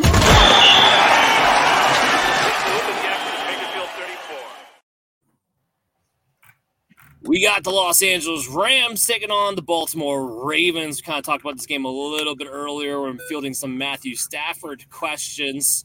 Baltimore's favored in this game at seven and a half points with an over under set at 42 and a half. Baltimore has been eight and four against the spread so far this year, but they have been under 500 when six and a half point favorites or more. I, am never I am never going to bet against Baltimore at home so far this year until a team proves it that they can actually go into Baltimore and score a bunch of points. So I am going to take the Ravens to cover at seven and a half in this one. Uh, do have Lamar Jackson as a QB one as you would, but I will say he just sticks into my top ten. It's not been very pretty for Lamar Jackson over the past few weeks, and we got to see how this offense does adjust with not having Mark Andrews. Wouldn't want to play Stafford if you could all help it this week. You're playing Kyren no matter what. The guy's back to like 90% of the work like he got last week. It was absolutely ridiculous. Let's have a little debate about uh, Keaton Mitchell and Gus Edwards. Chase, we'll go to you. My Gus Edwards man on the show. But uh, which, which, one? Which one would you rather play here? Would you rather play Gus? Would rather how do I get? How do I get this label? Well, uh, I Gus Edwards, Chase. Drop Gus Edwards. Drop him. I'm not dropping his ass. I'm, but no, I I do have. I have for this week. I have Edwards at 26. I have Mitchell at 30. So I still have Edwards ahead of him, but that's based mostly on the idea that Gus gets into the end zone, and that's that's always the key with him. And especially since I mean we've seen it now, Mitchell's snap count and his usage has increased. It increased. It increased week over week. And we finally saw it right before the bye there that he kind of took over the lead in, in snaps in that backfield. And it was at the expense of, you know, kind of Edwards and just Gus Edwards and Justice Hill. Uh, I think Justice Hill, I'm, I'm not interested in, in any way, shape, or form right now. I think this is between Gus and between Keaton this week. I barely have Gus Edwards ahead of Keaton Mitchell, but I do think it's trending in the direction that this is Keaton Mitchell's backfield for the most part and Edwards will just continue to be will increasingly be touchdown dependent, even more so than he already has been. I would say though, as a result of those touchdowns, I do have him ahead of Keaton Mitchell here. I got him at RB twenty three, Mitchell at RB twenty seven. Um, you know, while Mitchell, I agree with you, is especially the last game looked like he had kind of edged him out. Yeah. He's still not getting the red zone looks. He's still not involved in the passing attack because no running back of the Ravens will ever be that involved in the passing attack because that's just not part of the game plan. Only like a target or two here and there. So Gus Edwards to me is still the more valuable back because he's still the more likely to wind up in the red zone if it's not going to be Lamar Jackson. But I do think both are playable this well, week. Well, and speaking of Lamar Jackson, though, do we do you see any kind of regression to to the touchdown mean for him? He's only got one touchdown rushing score since like what week five. No, I not mean, really. Lamar. So here's my thing about Lamar Jackson and why I was thinking he was kind of playing over his head from a fantasy perspective to some degree earlier in the year. He's never been a big rushing touchdown guy. That's the, he, he gets all the yards, he gets the passing touchdowns, but he's never been a guy in his career who ran for a high total of rushing touchdowns, especially comparative to the amount of times that he rushes the football. So no, I don't think it's out of the realm to think that maybe Lamar Jackson only goes for one more rushing touchdown the rest of the season. I don't think that would be something not to expect. Okay. Good answer. Good answer. That's uh, it was a Adam, question. I wasn't making a point. It was a question. it's an actual question. Yeah. Adam, help me out on Cooper Kupp, man. Like I, I want you to theorize. My note here is to theorize on what the issue is. Is he Allen old? Robinson? not 100. percent He's Allen Robinson in the offense. Is just Puka Nacua is the number one guy, and we all just have to live in Puka Nacua's world from now on? Like, what's up with Cooper Kupp? I, I don't think he's healthy, and I don't know what's up because he had you know a big game or two immediately after coming back from his injury, but ever since then it's been bad. Um, but he doesn't look like him. Um, and I don't know. They've tried giving him volume, and then that didn't work. So then they're like, "All right, well, we'll go with the guys that seem to be healthy." I don't know, Chris. I don't know if you were just raising your hand, but I was. Yeah. They're not. He's not. He's not the first read, Dan. They're not making him the first read. That's why I say it's the Allen Robinson in the offense right now. They're prioritizing. I, I feel like he was though on the first pass, the first read offensive plays called for him have percentages have gone dramatically down and they're scheming up Nacua to be that kind of the alpha in the offense right now. Now it could be injury related, but what I watched last week was basically Cooper Kupp just you you be Robert Woods a couple years ago, and you run around and do the jet action sweep, and we'll get everybody else the ball. Yeah, I agree with I agree with that. This past week, it was definitely Puka's the X, and I I think that's probably the case for the rest of the season. But I think when Cooper Kupp first started to dwindle off, he was still the first read. Like the switch wasn't the same week that he first went from not oh, no, being been, 100 yards. Over prog- progressively over the time since that first week. Like you're right, he came back. The percentage was were equal to what it had been normally, and then each week it's been decline where he's becoming the less the first read less and less, and they're not scheming him the same way. They're prioritizing the other guys to scheme up. It's 100% right now. Puka Nacua is the number one receiver of this offense. There's absolutely no question about that. I think the more issue is, and maybe from this is a dynasty question, is it is it that Cooper Kupp is is not 100 percent, or is he afraid to open it up, or is he just whole? I mean, there's a chance, there's a world in which Cooper Kupp is just maybe he just hit that cliff like an Allen Robinson did. You know, just kind of using that as an example. I think that's something that we none of us can really answer as of this moment. But when we go into next year, I'm looking at Cooper Kupp as somebody who probably should be drafted more as a wide receiver three, if even at that, and shouldn't be used as wide, more than wide receiver three now.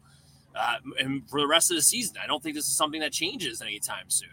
Nacua is a must start as a result, no matter who they're playing against, even with the Baltimore Ravens. Zay Flowers I do have him as a high end wide receiver three. You're probably playing him inside your lineups a little bit lower in ECR. Want to see him get utilized more in the red zone, more deep field threats. Maybe he gets more volume now without Mark Andrews, but still kind of in that full point PPR only type of territory as far as the top 24 is concerned until we see more. Because that guy I want to talk about here, Chris, is OBJ. ECR, I think, sleeping on him, man. Wide receiver 42 is where they got him at. I got him at 32 before the injury, before he had the injury before the bye week, he had three top 31 performances that included two top 18 performances. It looked like it was starting to turn into OBJ season.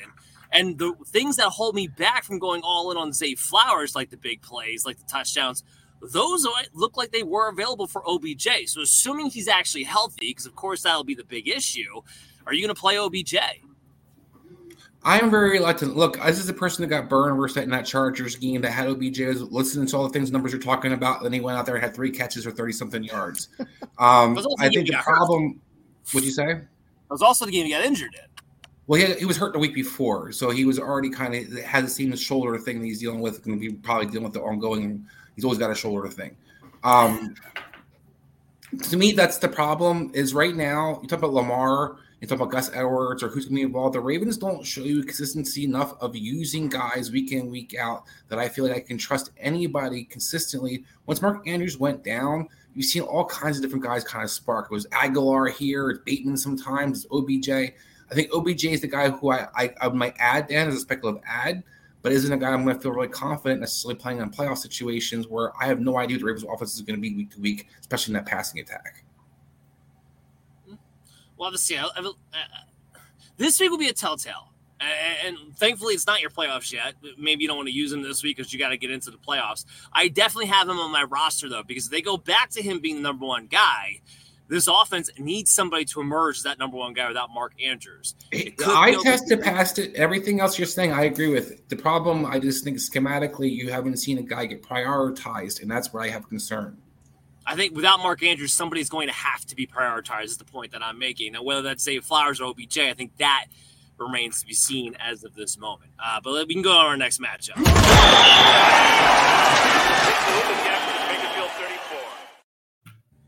Minnesota Vikings taking on the Las Vegas Raiders in this game. Justin Jefferson is set to return, full participant in practice today. Josh Dobbs officially going to be the starting quarterback. Not that I ever thought that was actually in question. I thought it was stupid that we even had to have a press conference about it today. Uh, I don't know why you trade for a guy and then bench him for freaking Nick Mullens. So that's why I never thought that was actually going to be an issue. But confirmation on that end. Minnesota is favored in this game at minus three with a 40 and a half over under. Each team has only hit the over three times this season. So, yes, we will be taking the under on 40 and a half. Dobbs, I have as a streamable assets against a good Raiders matchup with Justin Jefferson back, and he does run a little bit. I don't have him as out 12, but depending on your options. I do have a streaming option. We get Josh Jacobs back. Alexander Mattison, Ty Chandler, Chase. Uh, I mean, look, I, I got Mattison as a high end RB3. He's still getting the volume in the red zone for what it's worth. Not that it's amounted to much. Still gets the main carries. Ty Chandler looks kind of explosive, but kind of fizzled out after trying to give him some opportunities too. Uh, what are you looking at in this Minnesota backfield? I, I think I look at it exactly the same as you. In fact, I think we have them ranked exactly the same. They're at 20, 25 and 38. I agree with you.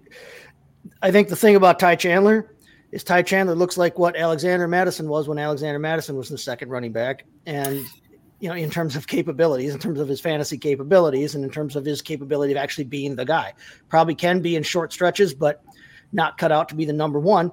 And here's Alexander Mattison trying to be the number one when he's not cut out to it because he's Alexander Mattison. So yeah, I'm I'm not overly excited about either one of them here in this matchup. Uh, even though I mean, you know, I mean the Raiders aren't a great matchup for for running back. Well, I mean.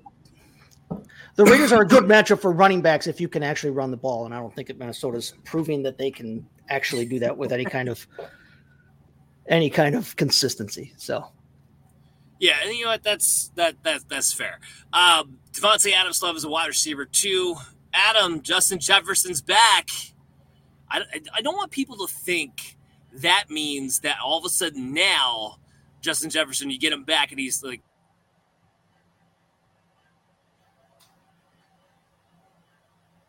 I'm not hearing him. Are you hearing? Yeah, him? I believe we've lost you. I think he muted, he muted himself because he was going off on a tirade about how awesome Justin Jefferson is, but we can't ex- assume that yeah, that's going about how he's going to come back be better than he was previously. I think. I thought, I thought he was being cautious. Actually, he was saying he wasn't going to be necessarily. Well, yeah, no, I, I, and, and no, uh, he, he, was saying he's going to be the wide receiver. Do you hear me now? Uh, yeah, we get we got you now. We're yeah, guessing what you were saying. But I, I, I, I think we agree with you. Okay. I think I think if the point you were going for is is Justin Jefferson automatically a top two or three guy just because he's back now, Is that where you're heading with that, or and yeah, yeah. that you're betting uh, over on his receiving yards and yeah. putting him for an anytime touchdown? And, uh... oh, I'm now now I now have to go back and listen to the show from last week and see exactly what else you guys inferred on things I was going to say while I was not available to speak for myself. I see how it is around here. No, I was saying Jefferson. He's still a wide receiver one. You're going to play yes. him, but he's not number one overall. He's still number four. So that's that's is where it, too many moving parts. Josh Dobbs mm-hmm. has, hasn't played with him yet before. First game coming back from the hamstring injury. Does Jordan Addison just suddenly going by the wayside and out of the picture? We haven't really seen Dobbs feature two receivers, right? We've seen him feature a receiver and a tight end, not a tight end and two receivers at any point this season. So uh, there's a lot of moving parts here. I so having said all that, I have Jefferson as you know my wide receiver ten on the week. He's he's awesome. You're playing him; he would be the alpha dog for them for this team. But I, am not going to expect to have a, a, a elite top three guy going in. And again, I, I talked about this earlier. Why do I bring that up? I, proper expectations is important when making start to sit decisions throughout yes. the rest of your lineup in crucial situations. So that that's why I think it's important to even note that. But I was going to go to Adam. Adam, what were your expectations with Justin Jefferson? Yeah, I mean, I definitely don't actually expect him uh, at hundred percent of what he was going in. Uh, not even just uh, you know coming off an injury, but also given it's Josh Dobbs uh, rather than Kirk Cousins. Um, yeah, I look, I'm putting him immediately into lineups for very little reason, other than if I have Justin Jefferson, then I'm probably been desperate at receiver for like a month. Uh, yeah, and I really need to put someone in who can break double digits consistently. And if it's going to be anyone, it's probably going to be him. So I'd imagine most people who have Justin Jefferson are in similar situations, um, you know, hanging in there for that six seed type of vibe. Um, you know, that's my situation where I have him just hanging in for that last spot. And if I'm getting in, it's going to be probably because of him. Um, but I, I, I don't expect anything miraculous out of him. I do. Yeah. Not that anybody cares about baseball, but the Yankees just got Juan Soto as the Yankees yes. fan. Uh, that's I, been going all day. Nobody cares about that. The rich get richer. but anyway, I digress. We care about football, not baseball. Chris, Chris what are you going to say here? I'm not worried about just Jefferson at all. And usually I'm the cautious one when it comes back to for injuries. But the Minnesota Vikings have made it very clear, and Jefferson made it very clear that they were being overly cautious to make sure he was 100%. They're not worried about him playing. They had a whole, um, you know, buy to kind of get connected with Just Jefferson. I think Dobbs, I'm with, I'm with you, Dan. I'm not really sure if he can feed multiple mouths. Doesn't matter. We know who the alpha mouth is to feed in Minnesota. That's Justin Jefferson. So I had Justin Jefferson thinks going to be a guy that you are thrilled to have in your lineup and I do think he's going to be a receiver.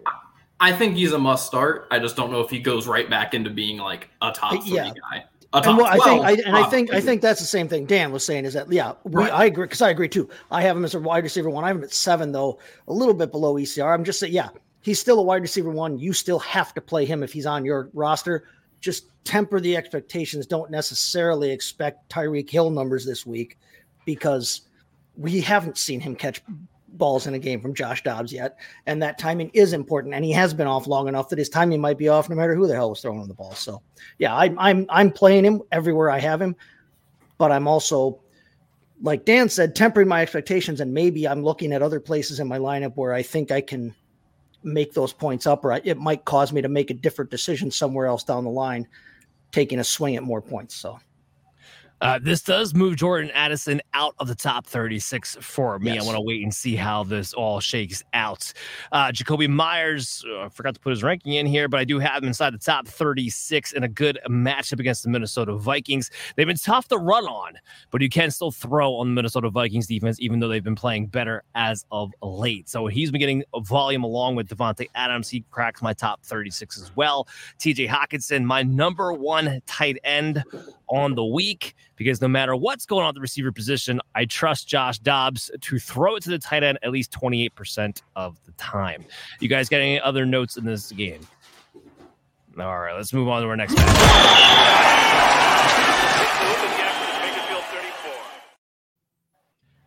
The Seattle Seahawks are going into San Francisco this week, and we'll have to see if they have running backs or not. Both Kenneth Walker and Zach Charbonnet were officially listed as did not practice today, although both were saying that they were out there doing work on the side. We'll have to see. Charbonnet, of course, dealing with the knee swelling. They called it a knee bruise uh, with with the Seahawks. The problem with the Seahawks, Pete Carroll's, we never know exactly what the freaking injury ever actually is. Uh, Kenneth Walker still trying to work his way back from an oblique, so we'll have to well, wait. And, and yeah, Carroll's Carroll's point today was that both guys did some stuff. That was how he. That right. was how he labeled them in practice today. Were they yeah, limited? Were they what? With him on the sideline. They both, they both did some stuff. Well, yeah. What did they do? computer work on the side? Like what? What did some stuff mean? They held his gum. Um, San Francisco is a favorite here at minus 10 and a half with an over under of 46 and a half.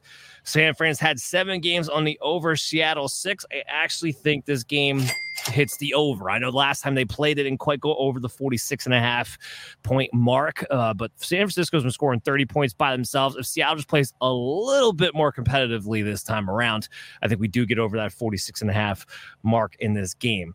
Uh, Brock Purdy, I think he's a must play. I got him as a top four quarterback this week. Uh, I know he didn't go off against Seattle, and there's been there's been quite a bit made about that. So I don't think anybody's making the argument that Brock Purdy shouldn't be a QB one, shouldn't be you know started in your lineups as a top ten quarterback. But for the people out there saying like, well, he didn't have a great game against Seattle the first time, I don't know if he's a must start. Blah blah blah blah blah he moved the ball and played in that game just fine. The key was the team wound up having three rushing touchdowns when they usually have at least two passing touchdowns out of Brock Purdy. He had one in that game. So if he just has one go his way, he would have been a top 12 quarterback that week. That's all it really would have taken. So overblowing that just a little bit, in, in my opinion. Uh, I don't want to play Geno Smith. Good for you. You went off against Dallas. Dallas doesn't have a real defense. And They play against real teams. San Francisco does. Christian McCaffrey is an RB1, of course. We'll have to wait and see what the backfield's going to be like in Seattle. Uh, Chris, I'll ask you this. If it's neither of them, do you have any confidence in trying to play a DeeJay Dallas this week in your lineup? No. No, yeah, I'm not. I wouldn't look to play anybody. We watched the debacle what happened last time the 49ers took on Seattle. I'm not trusting anybody in the backfield. There's not been a whole lot of holes to run through as it's been. You're going to be banking on passing volume, and I'm not banking on that. No, I, I agree. Like Charbonnet would be a high in RB three or, or Kenneth Walker, whichever one. You know, if there's only one instead of the other. Um, the only thing I will say, I don't think Arik Armstead for the 49ers is going to play this week, so there might be a little more susceptibility in the interior uh, than there was the first time these guys played. But no, I, I wouldn't trust it at all if it was DeeJay Dallas. I agree with you there. Uh, Brandon DK Metcalf, Deebo Samuel, all must play wide receivers this week, including DK Metcalf. You know, he had a tough time against San Francisco. He's the only Seattle receiver I want to play because Adam, when I look at Tyler Lockett, I look at Jack Smith-Njigba. I don't really want to play either one of them this week if I can help it. But even moving forward now, I don't think we can play Tyler Lockett and I don't think we can play JSN either. That's the problem. So JSN's playing 74% of the snaps over the last three games. That is a trend in the upward direction. It's taking away from Lockett, but because Lockett's not going away, I don't see Jack Smith-Njigba going off in a fantasy relevant way in 12 man leagues either. Do you think this thing shakes loose between one of these two over the next, you know, three games we have left, basically, with going through the playoffs? Um, I'm not sure if something necessarily shakes loose, but I'm also not necessarily. I don't know how much it matters. Uh, if if Geno can kind of continue to get healthy, this matchup, the matchups that he has after the San Francisco game are much better. They are all games that you can throw on quite a bit, and Philadelphia specifically, you can't run, so you kind of have to throw on them. Um, I, I just I think that they might be leaning on this pass game if they have any intention on trying to, uh, you know, make it into the playoffs here, um, you know, in their wild card spot. So with that, I think one of them at least will become playable. I don't know if necessarily the snap count moves significantly. I think, uh, you know, high 80s probably for Lockett as he was 88 this past week, 90 something the week before, like you said, with JSN in the 70s. I think that's probably about where things hover. Maybe it shifts by a you know, 5% or so, but probably not much more than that.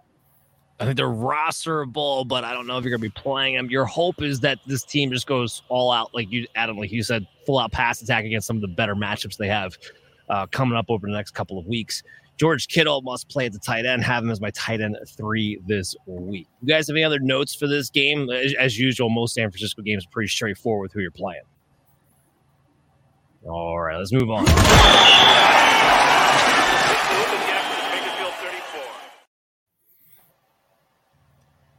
You know, I thought I would be more excited about this game than I am. We got the Buffalo Bills taking on the Kansas City Chiefs. I mean, this is like this is your great playoff game. The points scored, Patrick Mahomes, Josh Allen, receivers, points everywhere. And I'm looking at this game like, can we can we get to the over? Is that even possible? 47 and a half? Are we sure that's not too high? Frankly, this week. Kansas City at minus two and a half, too. By the way, as far as who what team's supposed to be winning this game, uh, each team has only had four games go over this year. Now, here's what I do like. I like what I see out of the Bills' offense since Joe Brady's taken over the play calling. Much more in sync, much more in rhythm. More guys are getting involved. The Chiefs offensively still look incredibly lethargic. Why Matt Nagy continues to call the plays, I, I don't know. I don't have an answer for it. I think this game, one, the Buffalo Bills win outright in my upset special of the week. That's number one. And number two, I think this is the game that finally smacks Kansas City Chiefs upside the head and Andy Reid takes back over to play calling after this game. That, that's those are the two things that I think happen here. Uh, but yes, I am taking the Buffalo Bills to win this game outright. The Bills flat out they need this game more and I kind of trust what their offense is putting out there more. And that's just kind of what is boiling down for, for me as far as that bet goes. Josh Allen's my number two quarterback this week. I have him over the 247 and a half passing yard mark. I have him over the one and a half passing touchdown mark, too. I think he gets two in this game. Patrick Mahomes, I have him under 240 and a half passing yards this week. I got him at QB 10, a barely playable QB one low end QB one. It's just not exciting. The ceiling's not there. He hasn't thrown for, by the way, have him under one and a half passing touchdowns. He hasn't thrown for two passing touchdowns in six weeks. Like Patrick Mahomes, not not two passing touchdowns in six weeks. Absolutely been disgusting right now. Moving forward, I don't know. I I guess I feel like we have to have some sort of conversation here about Patrick Mahomes. Chase, like if you have him right now, I mean, are you are you go, you're going to the playoffs? You made the playoffs, Patrick Mahomes. Congratulations, first of all. Uh, we have guys like Sam Howell, Brock Purdy. I'm trying to think CJ Stroud. Uh, I'm trying to name some other guys like that who we didn't think would be here at this point in the beginning of the year. Are you going to play Patrick Mahomes over any of those guys? Because there's a real scenario you might have picked up one of those guys, and you might have Mahomes too. To be dead honest, Purdy and Stroud, I'm probably playing over him. I don't know that I'd play, say, Sam Howell or trust Sam Howell over him right now, um, just because when it gets to this, you know, when it gets down to it, I know that Patrick Mahomes has done it. I've seen a few things out of Sam Howell. I saw Sam Howell completely salvage a completely, you know, smack day last week by running it in twice himself. He's not always going to run it in twice himself. However, Brock Purdy's got himself in the MVP consideration, you know, conversation because he's playing so consistently. And like you said, he's good for two touchdowns through the air every single week, and then some possibly. CJ Stroud has just been a revelation this season, and even without Tank Dell there, like just mentioned, we just mentioned earlier, he might be getting Dalton Schultz back, but he still has Nico Collins, still has Noah Brown to throw to, and I, I like the way that they've been running that offense. I trust both of those guys to play probably over Patrick Mahomes if I if pressed to it, depending on the matchups that I see and, and where we're at. Um, yeah, Mahomes has just not been he hasn't been the same this season, and I don't necessarily think it's Mahomes that hasn't been the same. His fantasy scoring hasn't been the same. I'm blaming it on the guys that he's throwing to more so than blaming Patrick Mahomes himself. That and his favorite, you know, the the play caller that he had is in Washington now calling plays for the aforementioned Sam Howell. So uh, it, it, just it has not been the same at all this year. Chase, let me hit you. Let me hit you with one that's uh, close to home. Are, are, are you going to play Mahomes over Jordan Love the rest of the stretch here? Because I think that's the conversation that's going to possibly be had here when you start to look at these things. When he's got Tampa Bay, Carolina, Minnesota, three decent matchups heading up in his playoffs, the Giants this week, uh, I think these are conversations we're having. And they and we should be having them because yeah, Love is a quarterback who's been on a roll lately. He has shown you over the last month that that that he's got it and he can do it. And like you said, he's got some good matchups going forward. Mahomes, we know, has done it before, but he hasn't been on that kind of a roll. And I'm I'm I think that Love and his receiving corps and his offense are growing together and getting and they have improved over the season. Mahomes and his receiving corps outside of possibly Rashee Rice, now that they're finally giving him wide receiver one type run ish. Outside of that, he has not necessarily grown with this with this offense this season, with anybody that he's throwing to or anybody that's that's around him. I yeah, I would play love over him right now. All right, that's that's crazy where we're and at. I, and I and I I'm one of those people. I I bundled Mahomes and my auto in the draft night out charity league, and they have not they have not given me what I was hoping for when I when I drafted. I was hoping, okay, I got to lock down every week, you know, tight end and quarterback. I can concentrate elsewhere, and I it, it's cost me some games in terms of the quarterback uh, half of that equation. Sure, so, yeah. absolutely. What about Isaiah Pacheco, Chris? Uh, I got him in RB nine. Now we we do have. You know, we have an injury now up in the air. He didn't practice today due to the shoulder injury. He's getting checked out. We're not sure of how his availability is going to be. Uh, but let's put that off to the side for a second. I do him an RB9. ECR's got him at three, which I think is kind of ridiculously high because Jerick McKinnon looks like he might be on his way back. Got a limited practice last week, is practicing again this week. Looks like he could be returning. And the key for me for Pacheco has been with McKinnon out, not only has he been involved in the passing game more than he normally would, but the more important thing is that he gets red zone looks. Now he should be getting red zone looks anyway. I don't understand why they don't do it more often. But when McKinnon comes in, they do their shotgun. We throw the ball into the red zone. We don't run the ball into the red zone. It takes away from Pacheco, and he gets dumbed down to this guy who, like, we're hoping gets 12 to 15 carries. We're hoping he gets to 100 yards. But if he doesn't do that, he kind of falls into like a James Cook, where like eh, you're an RB two with not much of an upside. So when you look at Pacheco, do you think anything changes here? Did he dominate enough? To keep McKinnon at bay, or are we just are we looking at McKinnon coming back and Pacheco's value going down? I don't know if I see the same analysis as you do. I mean, I haven't seen Jeremy McKinnon do anything this season. Um, so I think he hasn't I, done anything, but he's lining up and taking away the opportunities from Pacheco. He has been doing that up until he got hurt. I think since the Jets game, it's been I, Pacheco's backfield for the most part, primarily the guy who they're going to throw the ball to, or they're going to continue to utilize in a running attack. I don't see anything really changing whether McKinnon's active or not. I think Pacheco is kind of continuing to have these he's pretty much had in this rest most of the season. Well, so just to lay this out here, McKinnon, red zone opportunities, red zone snaps, I guess I should say, has outsnapped Pacheco every single week until his injury two weeks ago. Every single one. So that that's been the change. That's what I've seen the past couple of weeks. Where now where he's out of the way, now they line up with Pacheco, and unlike what was happening with McKinnon, who was who was playing, he was getting those snaps, not necessarily getting opportunities to do anything with it. They do give the ball to Pacheco because he is an effective runner, and he's been getting those touchdowns over the past couple of weeks as a result of it.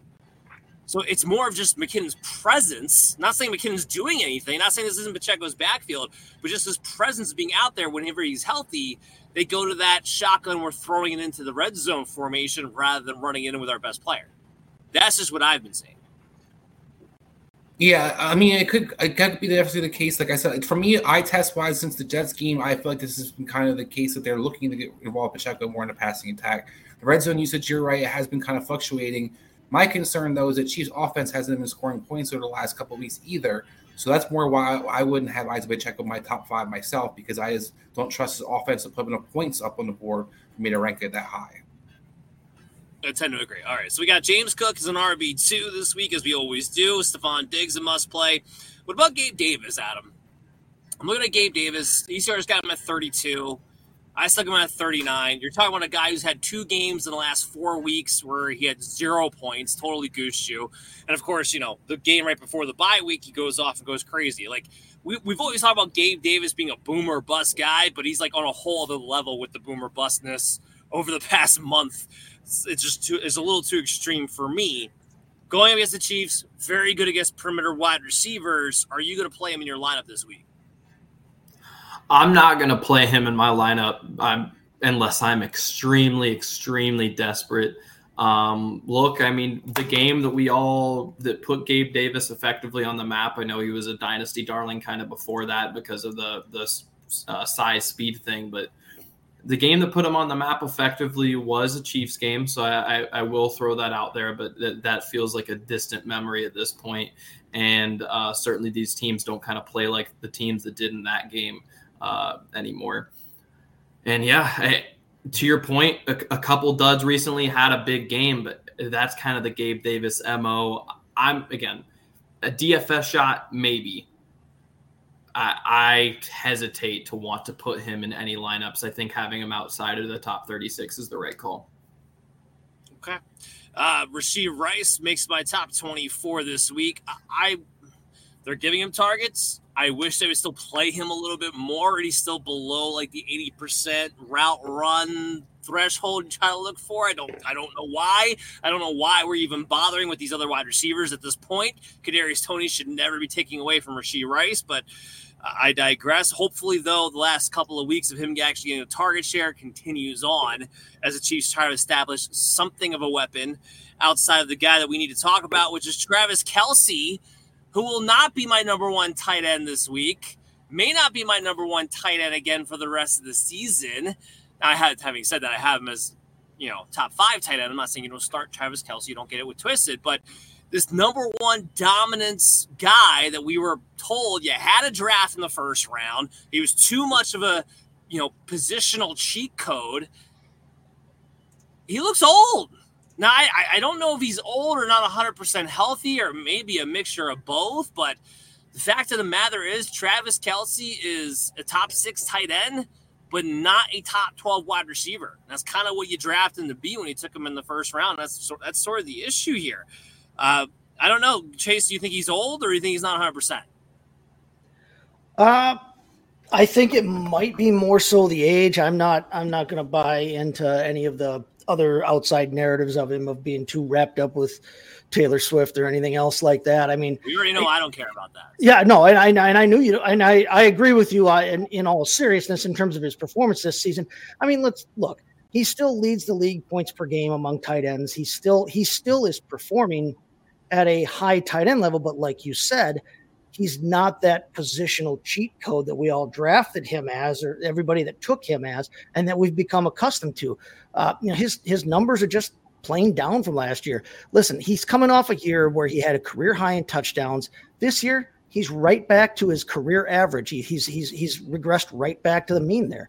He's you know he's actually catching a, a ton of balls uh, in terms of you know percentage of his targets that, that, are thrown to him. It's not like his performance has dropped off drastically, but he has regressed to the mean touchdown wise, and overall the offense around him just isn't doing enough and doing anything. He's he's still having a top four season for him in his career points per game wise at at the tight end position you will still take that. But I agree with you. He's not the default, just set him and forget him at number one, like we've been doing with McCaffrey and Hill at their respective positions kind of all season. You have sure. to actually look at things and, and take into account who he's playing and, and what's going on there. Yeah, there's two things I feel very vindicated by that, that have played out so far this season. One, I kept saying I would never take a tight end in the first round. Last time they tried to shove Travis Kelce down our first round throat was two years ago, and Mark Andrews wound up being the number one tight end. And then again this year, where he's fallen off a cliff, or I shouldn't say fallen off a cliff, but definitely on a decline, if nothing else. And the second thing was, I don't take quarterbacks early. And everyone tried to tell me, like, nope, that's an outdated reference because last year, blah, blah, blah, because Hurts and Allen and Mahomes were so freaking dominant, you had to take them early. I don't take quarterbacks early. You can find quarterbacks later vindicated with that this year as well. That has certainly been the case. So, two things I felt pretty vindicated on as far as that is concerned. Chris, I want to talk about your favorite player, Dalton Kincaid. Dawson Knox looking like he's going to be back this week. He practiced in a full capacity today. Now, with Kincaid, who has been a top five tight end since Dawson Knox's injury, has played well, has been the second or third pass catcher of this offense since the injury. Do they put that all aside, give Dawson Knox back his old role, or now is Dalton Kincaid just going to be the guy moving forward, in your opinion? I think that's a mixed bag in my book. I mean, what I'm looking at, you talked about some of the coaching things earlier about you know guys matching up with their coaching that they have. You have a new play caller for three games now. Uh, Dalton Kincaid had two games under that new play caller. What, I don't know what Dalton Kincaid finished last week. I know he had a pretty decent week the week before, um, but I don't know if the, you know what you're really competing for. It to me, it's more about what Gabe Davis's role is going to be in his offense than it does about what Dawson Knox's offense role is going to be in his offense. Yeah, and that's that that's a fair point too.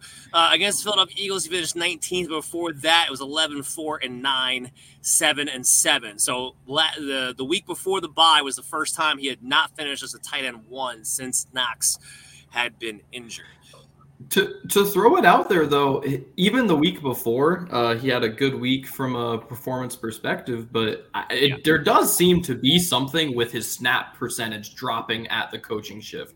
Uh, and getting Knox back also might actually make that a problem. I, I, don't know if by itself the percentage mattered, but if you also you knock it, so we went down from he had like a month right where he was in the 80s and 90s, dropped down to the high 60s. If you drop him down to the 50s, then there's a real problem for for uh, Kincaid. No, sure, and, and, and I think that's I think it's unfortunate for people who picked up Dalton Kincaid and thought they had found a finally a top 10 tight end because I do think this is actually going to shift. The only silver lining, I guess, is that we're going to get a real clear picture this week before your playoffs start. So if you have to make a pivot decision, you might have the opportunity to be able to do so if you have to know one way or another. Uh, on that note, let's go to our next match.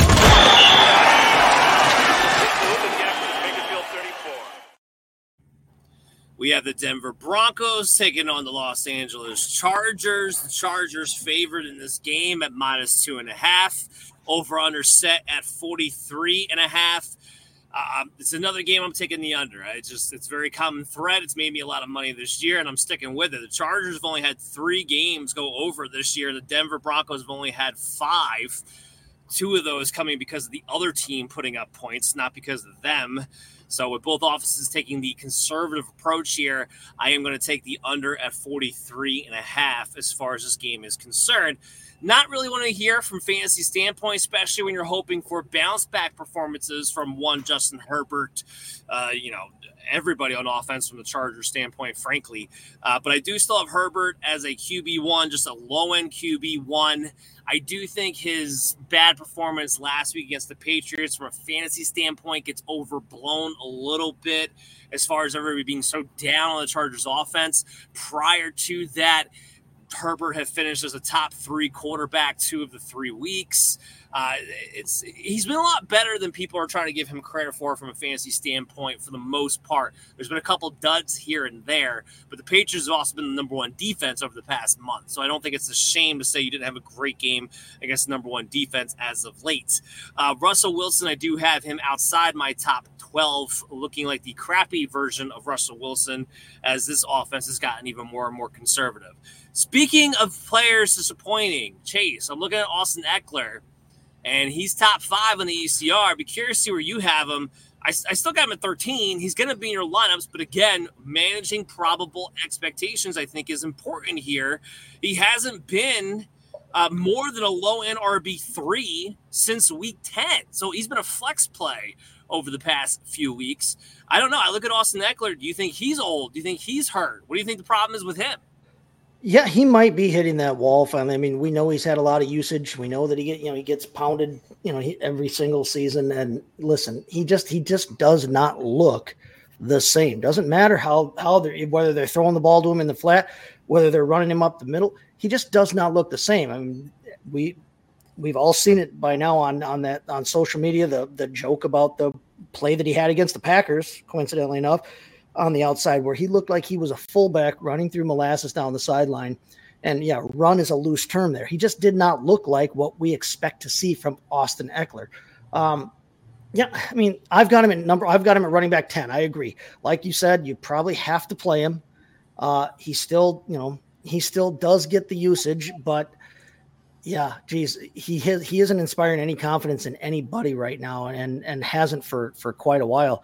And it's it's unfortunate. It's sad, but this is also, I mean, kind of funny for a guy who was kind of in the uh, in the thick of the why don't why do why don't we pay running back uh, conversation to see him starting to to really drop off this way. But I mean, he is 28. He's he's approaching that like you know that wall that we think about for for fantasy running backs. So nobody's immune to father time. Yeah, uh, Javonte, based on volume, is still an RB two for me. Man, it would be really nice if they would actually just let this guy fall in the end zone for once in their lives. Uh, but, but volume still keeps him as an RB two. Uh, Keenan Allen was still playing him as a top three wide receiver. He's been very, very good despite whatever's going on with the Chargers offense. Even last week, from full point PPR standpoint, still got you double digit points. Uh, just one of his few dud games of the year. Uh, he's been able to play through the injuries the past couple of weeks. He didn't have any setbacks that were reported. I know he didn't practice today, but I don't think we're going to see Keenan Allen practice on a Wednesday again for the rest of the year, regardless of his health. So we'll just keep an eye on it, but I think he's going to be okay. Courtland Sutton, I think he's, he's a must play wide receiver too because he finds the end zone. Uh, I know I talked about this before, but hold your nose, close your eyes, put him in your lineup, and just know you're probably going to come out with a touchdown on the other side when it's all said and done right now, even though it's kind of ugly to look at. Uh, anything you guys want to chime in on this game? Oh, all right, let's move on.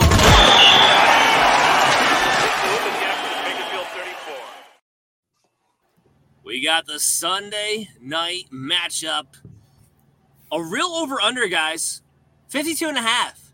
That's like finding, you know, the leprechaun. It's like finding the gold at the end of the rainbow here this year. Uh, 52 and a half over under. it's a miracle. And it's great for fantasy because you're going to want to play everybody. Dallas, by the way, Dallas, not Philadelphia, Dallas is favored in this game at minus three and a half with that 52 and a half over under this week. I stress that because I wonder when I look at Vegas that the 49ers just completely changed their opinion about the Eagles because the Eagles, while it was a closer game, still just beat the Dallas Cowboys two weeks ago. We still have not seen the Dallas Cowboys beat a team that's over 500 record. Uh, like, I, like I don't, I don't, I don't, like I don't know. I don't know if I would have Dallas favored here in this one. I guess that's the point I'm trying to make. So I do have the Eagles bouncing back and covering in this game as much as I hope I'm wrong as a 49ers fan. I hope Dallas can actually win because one of the last games I think the Eagles have a chance to lose. Um, but what I do like even more than that, I actually like the over. Dallas seven games on the over this year. Philadelphia eight. Technically, because they did not have a 52 and a half over under the last time they played, they actually went over the last time they played each other. And I expect that to happen again this week. Dak Prescott's my QB one. Jalen Hurts, you're still playing him as a QB three. Chris, did you see uh, David Carr's comments there that everybody's making a big deal about? and just to clarify for David Carr, though, he wasn't calling that Mariota it should be better than Jalen Hurts. He was just trying to say until Jalen Hurts gets healthy, maybe they should consider this. Don't agree with it, but that was what his point was. Yeah, no, very important distinction. Wrong either way.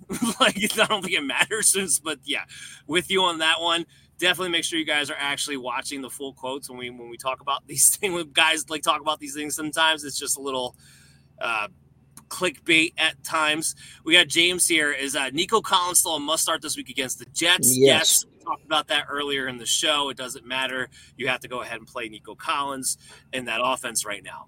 Uh, Tony Pollard comes in as my RB 14. Still going to have him outside my top running backs. Still a tough Eagles run defense. You're hoping he falls into the end zone. Still don't like the lack of usage in the passing game for a Tony Pollard uh, for him to have a high floor necessarily without scoring a touchdown. Adam, let's talk about D'Andre Swift. ECR still got him at 20. I'm not as confident. I got him at RB 31. I think he's a flex play, not a must start at your RB 2 spot, depending upon your options. He's been hovering at only 50% of the carries over the last three weeks. Gainwell is playing more. He's only had two top 20 finishes in the last six games. Outside of that, he's either been unusable or a flex play during that time.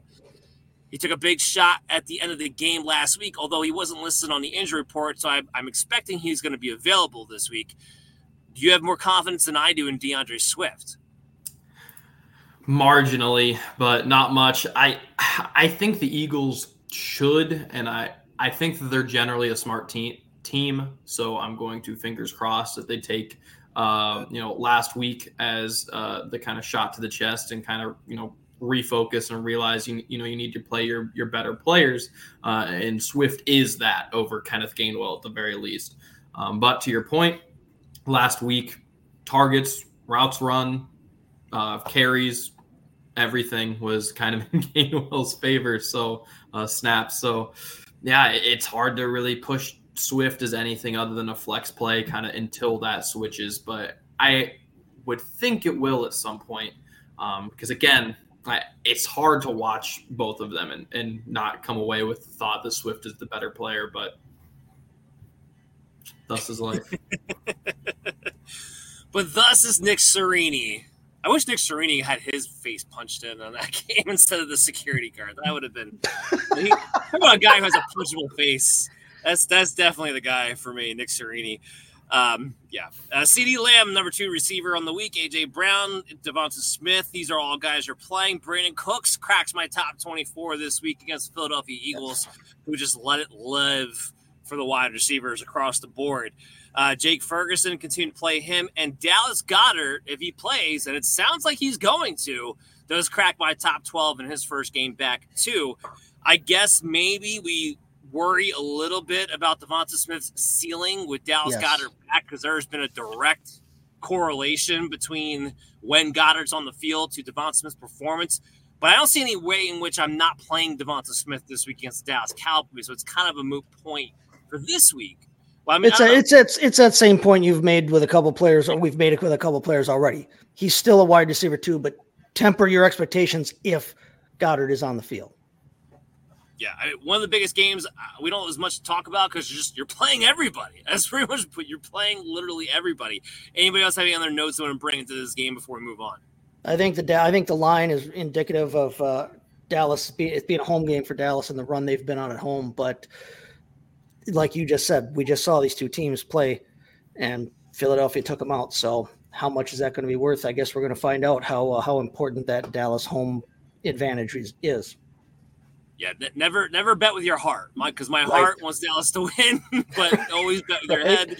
So Come yeah, on. we'll be taking we'll be taking it on there. All right, let's go to our next.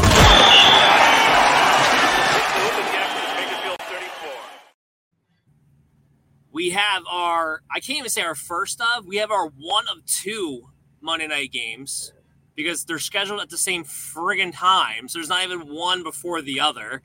Again, the NFL and all of its infinite AI wisdom with their lovely scheduling that makes absolutely no sense. Not not only are these games scheduled at the same time, they're on the same friggin' network.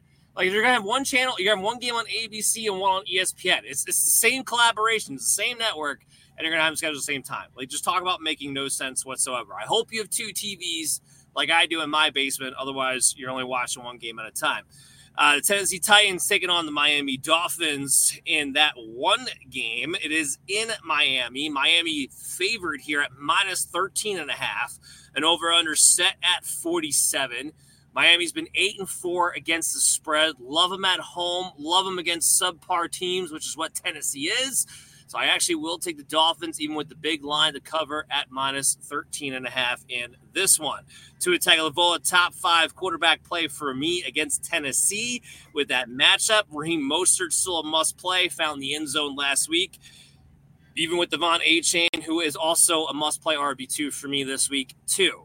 Chris, you make anything out of the fact that De'Von Achane had 17 carries, or was it just that, hey, you know what? We can give him a little extra work. They had the game well in hand, wanted to see if he could handle it or do you think that they actually want De'Von Achane to be the number one guy moving forward?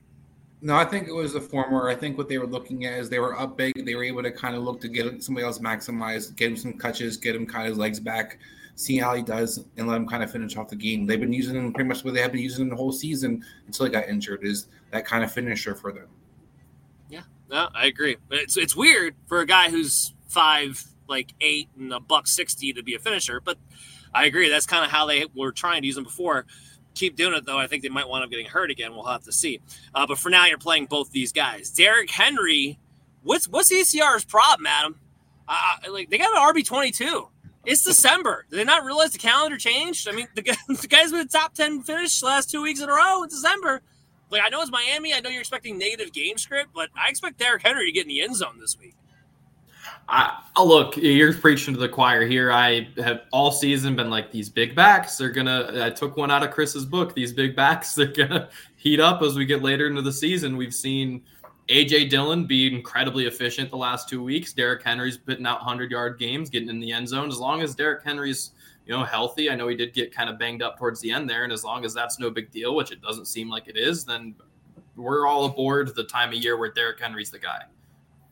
Yeah, I, I don't don't. And it, it doesn't even seem it doesn't even seem game script dependent, right? Because early in the season it was like, no. okay, they start getting down, it's like whatever. But it, I I realized the Titans weren't out of it, but like the passing game was, you know, not exactly working. It was the running game keeping them in that game. If they got away from the running game, they would have been down by quite a bit. That was why they were in that game. So yeah, Totally agree. Derrick Henry's an RB one. Don't overthink that part of it. Tyreek Hill, you know, obviously he's he's man, he's he's. I think he's going to do it uh, as long as he doesn't get injured. I think he's going to do it. I think he's going to get to two thousand yards. Absolutely. I think I think he blows by it. Even if it's those injuries he's been having all year, where it's like he gets hurt, it looks bad, and then he comes back like a quarter later and just breezes to 150 anyways. right. Oh, yeah. Just look, I just need three. Get. I just need three passes. That's all I need. I just need three passes to get me to 150, and we'll just get there the rest of the way. Too. Yep. As a result, I am a little bit lower than ECR and Jaylen Waddle. Waddle's been solid, not great. ECR's coming at 14. When's the last time Waddle gave you a blowout game to make you think that he needs to be a high end wide receiver two, low end wide receiver one? I mean, it's been weeks since he's even given you a 20 point performance in full point PPR. Uh, uh, Hill's blowing it up so much, Waddle can't eat. As a, he's to me, he's a low end wide receiver too. I, I don't chase. You agree? Disagree? Um, yeah, I have him pretty much right at ECR. So, but I I agree with you. Your point is well made. That yeah, I mean we haven't seen anything to like suggest that he's that he's you know due for anything or anything like that. I mean, yeah, he had a big game against New England week eight. He you know had a nice game against New York a couple weeks ago, but that was based on the strength of eight catches, which he has not done this season. Again, he caught all eight of his targets for crying out loud. Um, yeah, I he's definitely been disappointing. It's it's kind of uh, it's kind of a testament to, to how good he is, I guess that he that he's still giving you the numbers that he's given you, even though he doesn't seem to have been as hot this season. And they haven't actually given him a ton of usage every week. There, I mean, there's weeks he's only seeing, you know, six, five, six targets rather than what we would think of typically as what he should be getting for more targets, like 10 targets. Um, yeah, you just had the best matchup you could possibly have yeah. and he, against Washington last week and got you like five for 50. Yeah. So like, yeah. he got you barely di- double digits, and he kind of yeah. I don't want to kill you. I don't want to disagree with you, Dan, strongly at all. I just want to say in his favor, as Adam talked about earlier, we just saw Pierce have over 100 yards, so maybe a guy who hasn't done necessarily with a second receiver could do something. Yeah. It's just on the positive side to say. It's, it's a good match against Tennessee. Like, and you're always going to play Jaylen Waddle. I don't think there's a situation in which you're not, but I think we need to we need to reset what the expectations on a week in week out basis are for Waddle. Even when there's good matches on the table, he has not always capitalized because of Tyreek Hill and to Chase's point, his usage being a little bit disappointing. As far as I don't see any reason why him and Hill can't both get eight to ten targets every it's, single week. It, the reason it's not happening is simple though, is because what we talked about for earlier, what you're having from Miami is you have Tyreek Hill get open, or you go to the ball to the running back.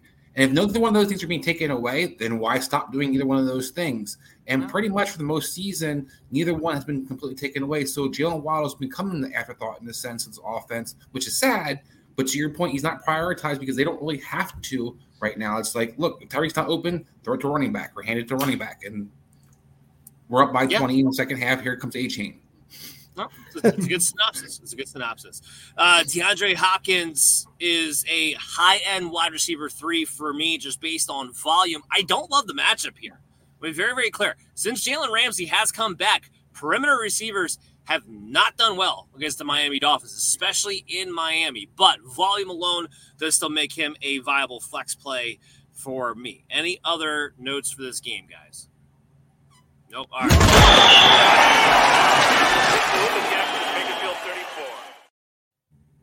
The part two Monday night game going on at the same exact time. I think this is the one on ESPN and the Miami games on ABC, if I I think I had that correct in my head. Uh, the Packers taking on the New York Giants. We know which game Chase will be watching of the two Monday night games, I suppose. Unless Chase, you got double TVs in that in that bar of yours, you must. Uh, I've got one here, and I've got one kind of over in the living area uh, where the the kids generally play. But you know, hey, I, picture in picture is still a thing, right? Yeah, this is the one you should chase. You just watch just Green Bay play offense and yeah. you watch Dolphins play offense. yeah, just yeah. Hope that one of them wins the coin toss, or like the, they, they alternate on the coin toss. Whoever, yeah, one of them gets the ball first, one of them kicks first, and then you might be able to flip back and forth red zone style. But you have to do it old school, like with your remote, or send your kid up to change the channel, or whatever they did before remotes. Yeah, that's the perfect. One. Yeah, the picture in picture thing. I never like the picture in picture. I mean, I get if you have a big enough TV, it's okay. Right, right, right. I, I just I rather just have two separate televisions. I don't know. Uh, anyway, so the Packers taking on the New York Giants. Christian Watson hamstring injury. I'd be surprised if we saw him this week. We still really have not gotten many details as far as the severity of what that hamstring injury is. I'm hoping Brian Scott will have more details for us tomorrow when you tune in at 9:30 here on our YouTube channel live. Make sure you download us on your favorite podcast app so you stay up to date with the show when you're on the go.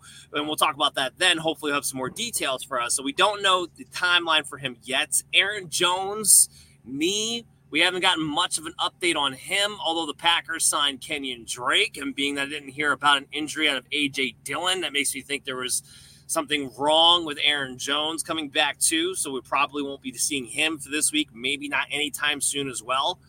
And then on the Giants side, Tyrod Taylor is going to be activated, and Tommy DeVito is still going to be the starting quarterback. Kill me now. Darren Waller will not be activated, so we're not going to see Darren Waller this week. Look, Giant fans are so. I live in the New York, like Philadelphia ish area. I kind of get both. And uh, I think Giant fans are just desperate for something to cling to because people actually like sound hopeful and happy with Tommy DeVito playing quarterback for them. And I'm just like, I, I get that you won like two games, or I want to point out you won the last game 10 to 7. All right. there were no I mean, heroes in that game. The same group of people that I had to have arguments with about why Daniel Jones was not worth $40 million based off a 15 touchdown season and we see how that's working out. So it's it's the same group of people, and Tommy DeVito fits the bill. I don't know, just driving me crazy. Play the Packers. He's a Jersey guy. He's a Jersey guy. Yeah, yeah. I, yeah, I, see, I don't have that. I don't have that home thing. I'm Jersey, and I don't have that home thing in me. I, I've never cared. Kenny Pickett's from our area. Don't care. Wish he wasn't in the league. Like, like, just, like, like, just doesn't doesn't appeal to me whatsoever. Well, but he had spent like ten years at Pittsburgh, so that's different. he was so long away from home. He, went to middle school at Pitt. Yeah. All right, Green Bay is favoring this game at minus six and a half with an over under of 37 and a half. The Packers have been seven and five against the spread. The Giants have been four and seven against the spread. I am going to take the Packers to cover here, especially the way they've been playing as of late at minus six and a half. And I expect that defense to hold the Giants to a very low scoring affair. Jordan Love, I have him as a top 10 quarterback play. Got him a QB7 this week. Saquon, I still think is a must play. I have him as a top 11 running back, still getting all the volume. You can attack the Packers on the ground to some degree. AJ Dillon, without Aaron Jones, I still have AJ Dillon as a high end RB3, low end RB2. See, the problem with Dillon right now is this he's getting all the volume on the ground, but Patrick Taylor's coming in, taking away the volume through the air. And we still really haven't seen AJ Dillon get the opportunity to score too often. So he's kind of left with not much of a ceiling. I, I, don't know. Does anybody have more confidence than I do this week than having AJ Dillon at 25? No. Okay. So I don't have confidence much as much in the Green Bay offense in general this week. Oh well, do tell. I don't think Jordan Love's going to be a top seven quarterback. I think he's going to struggle versus blitzing defense. Giants defense has been kind of better or way better the last two weeks. Um, I think this Green Bay offense is going to struggle versus them. Okay. Well, let's see. See, the thing with the, the Giants defense is that they're either going to stop you or you're going to go ballistic on that. Or they're going to open the floodgates. Yeah. yeah because they're either a wall or the gate in the wall. Yeah. Yeah. It's going to completely depend on whether or not you, you you're able to beat the blitz or not. And that, that's that is what it's going to come down to. My thought process here, Chris, is that while I feel safe about Jordan Love being a QB one, is that I expect the Green Bay defense to put them in a lot of golden opportunities throughout this game. More so, See, I, I think you know while we've had disagreements about Barkley and or Zach Bark, Zach Moss or Barkley, I do think the Giants can run the ball in Green Bay. I'm not impressed with Green Bay's defense. I think there's going to be some movement by Giants offense. Not get too crazy on it, but I think it'll be enough to kind of keep the game close enough that the score will be lower. And I don't really trust this Green Bay offense. I know it's been doing better as of late. I just think they haven't faced a defense that actually is going to blitz them and is actually going to bring the pressure. And then you're not going to stop us to run the line of scrimmage, which is where I think AJ Dillon would be key. If they did commit to running the ball and did try to dominate the line of scrimmage, they could maybe do that. But I think that's where the problem is going to be. They let me throw it. I don't think Jordan Love does well against man coverage, and I'm really interested to see what the opportunity to throw the ball down the field. While it kind of worked, we also saw a lot of ducks that got caught, but they were ducks. So I am curious to see how they're able to. I think Tommy DeVito is going to throw at least two picks in this game. Love has lo- and Love has performed. You'll never well. argue about Tommy DeVito doing well. So yeah, yeah, yeah. The, the point here is not one, and then yeah, Hamilton doesn't one and six the other. Love has performed pretty well against the blitz overall. So this far, so far this season, including well, last week against Kansas City as well. Though, so where I'll give the Packers him. a lot of credit is whether you agree or just like or believe in or don't believe in Jordan Love's last month the Packers' offensive line and pass pro specifically has been good the whole year. So that one is like, if anyone's going to pick up the Giants blitz, it's probably going to be the Packers. They're one of the you know handful of better lines in pass pro in the league. Yeah, I, I, I agree with with all of that. And the Packers defense has been a top ten defense the last uh, four weeks. Is what I was trying to look up and find here. Uh, but here we go. So we're we're going back and forth on that. I still say Jordan Love, you got to start him, especially the streak that he's been on. He's been a top 10 quarterback the last three weeks in a row, too, on top of it. Uh, Jayden Reed without Christian Watson, he doesn't quite crack my top 24, but he is a top end wide receiver three play for me this week at wide receiver 26. Romeo Doubs does just slip into my top 36 range as a low end wide receiver three and Tucker Kraft. I think DFS, you can take a shot on him. He might give you a little bit of something. He's just not as good as Luke Musgrave. That's why I don't have him really kind of hover in that streaming territory when it comes to redraft leagues. And I don't care about anything to do with the Giants outside of Saquon Barkley. Uh, so, uh, you guys, any other notes in this game? Maybe long term? Go ahead, Chase. Nope, no, just no. I'm. No, I thought you were. Yeah, no, because there because there really isn't much to talk about on the Giants side. Even if even if you wanted to talk about a receiver, you never necessarily know from one week to the next who it's going to be. It probably should be Jalin Hyatt, but it not.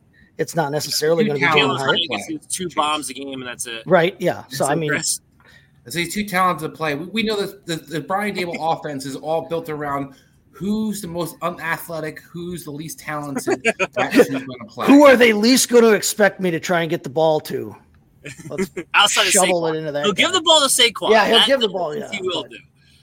The passing that, that's where it stops. That's yeah, where when, when, when, there's nothing to with the season meaning nothing, you're going to kill the only value of the guy that you have moving forward. Yes, is giving him the ball 30 times a game for no reason. it's because they know they're not bringing him back next year because it's going to be full rebuild in New York. Oh, All right, that's going to do football. it for today's show. Week 14, last week of the regular season. We'll be back tomorrow. I'll be back tomorrow with Brian Scott for a half hour. We're going to talk about our injuries. It's a big injury week, especially we're going to get you geared up for your playoffs too tomorrow. So make sure you tune in 9:30 on our YouTube channel. Subscribe, hit the bell notification. Also, make sure you're downloading us in your favorite podcast app. I'll be back on Sunday night. Chase may or may not be with me. We'll see. But Sunday night, heroes and zeros, observational notes.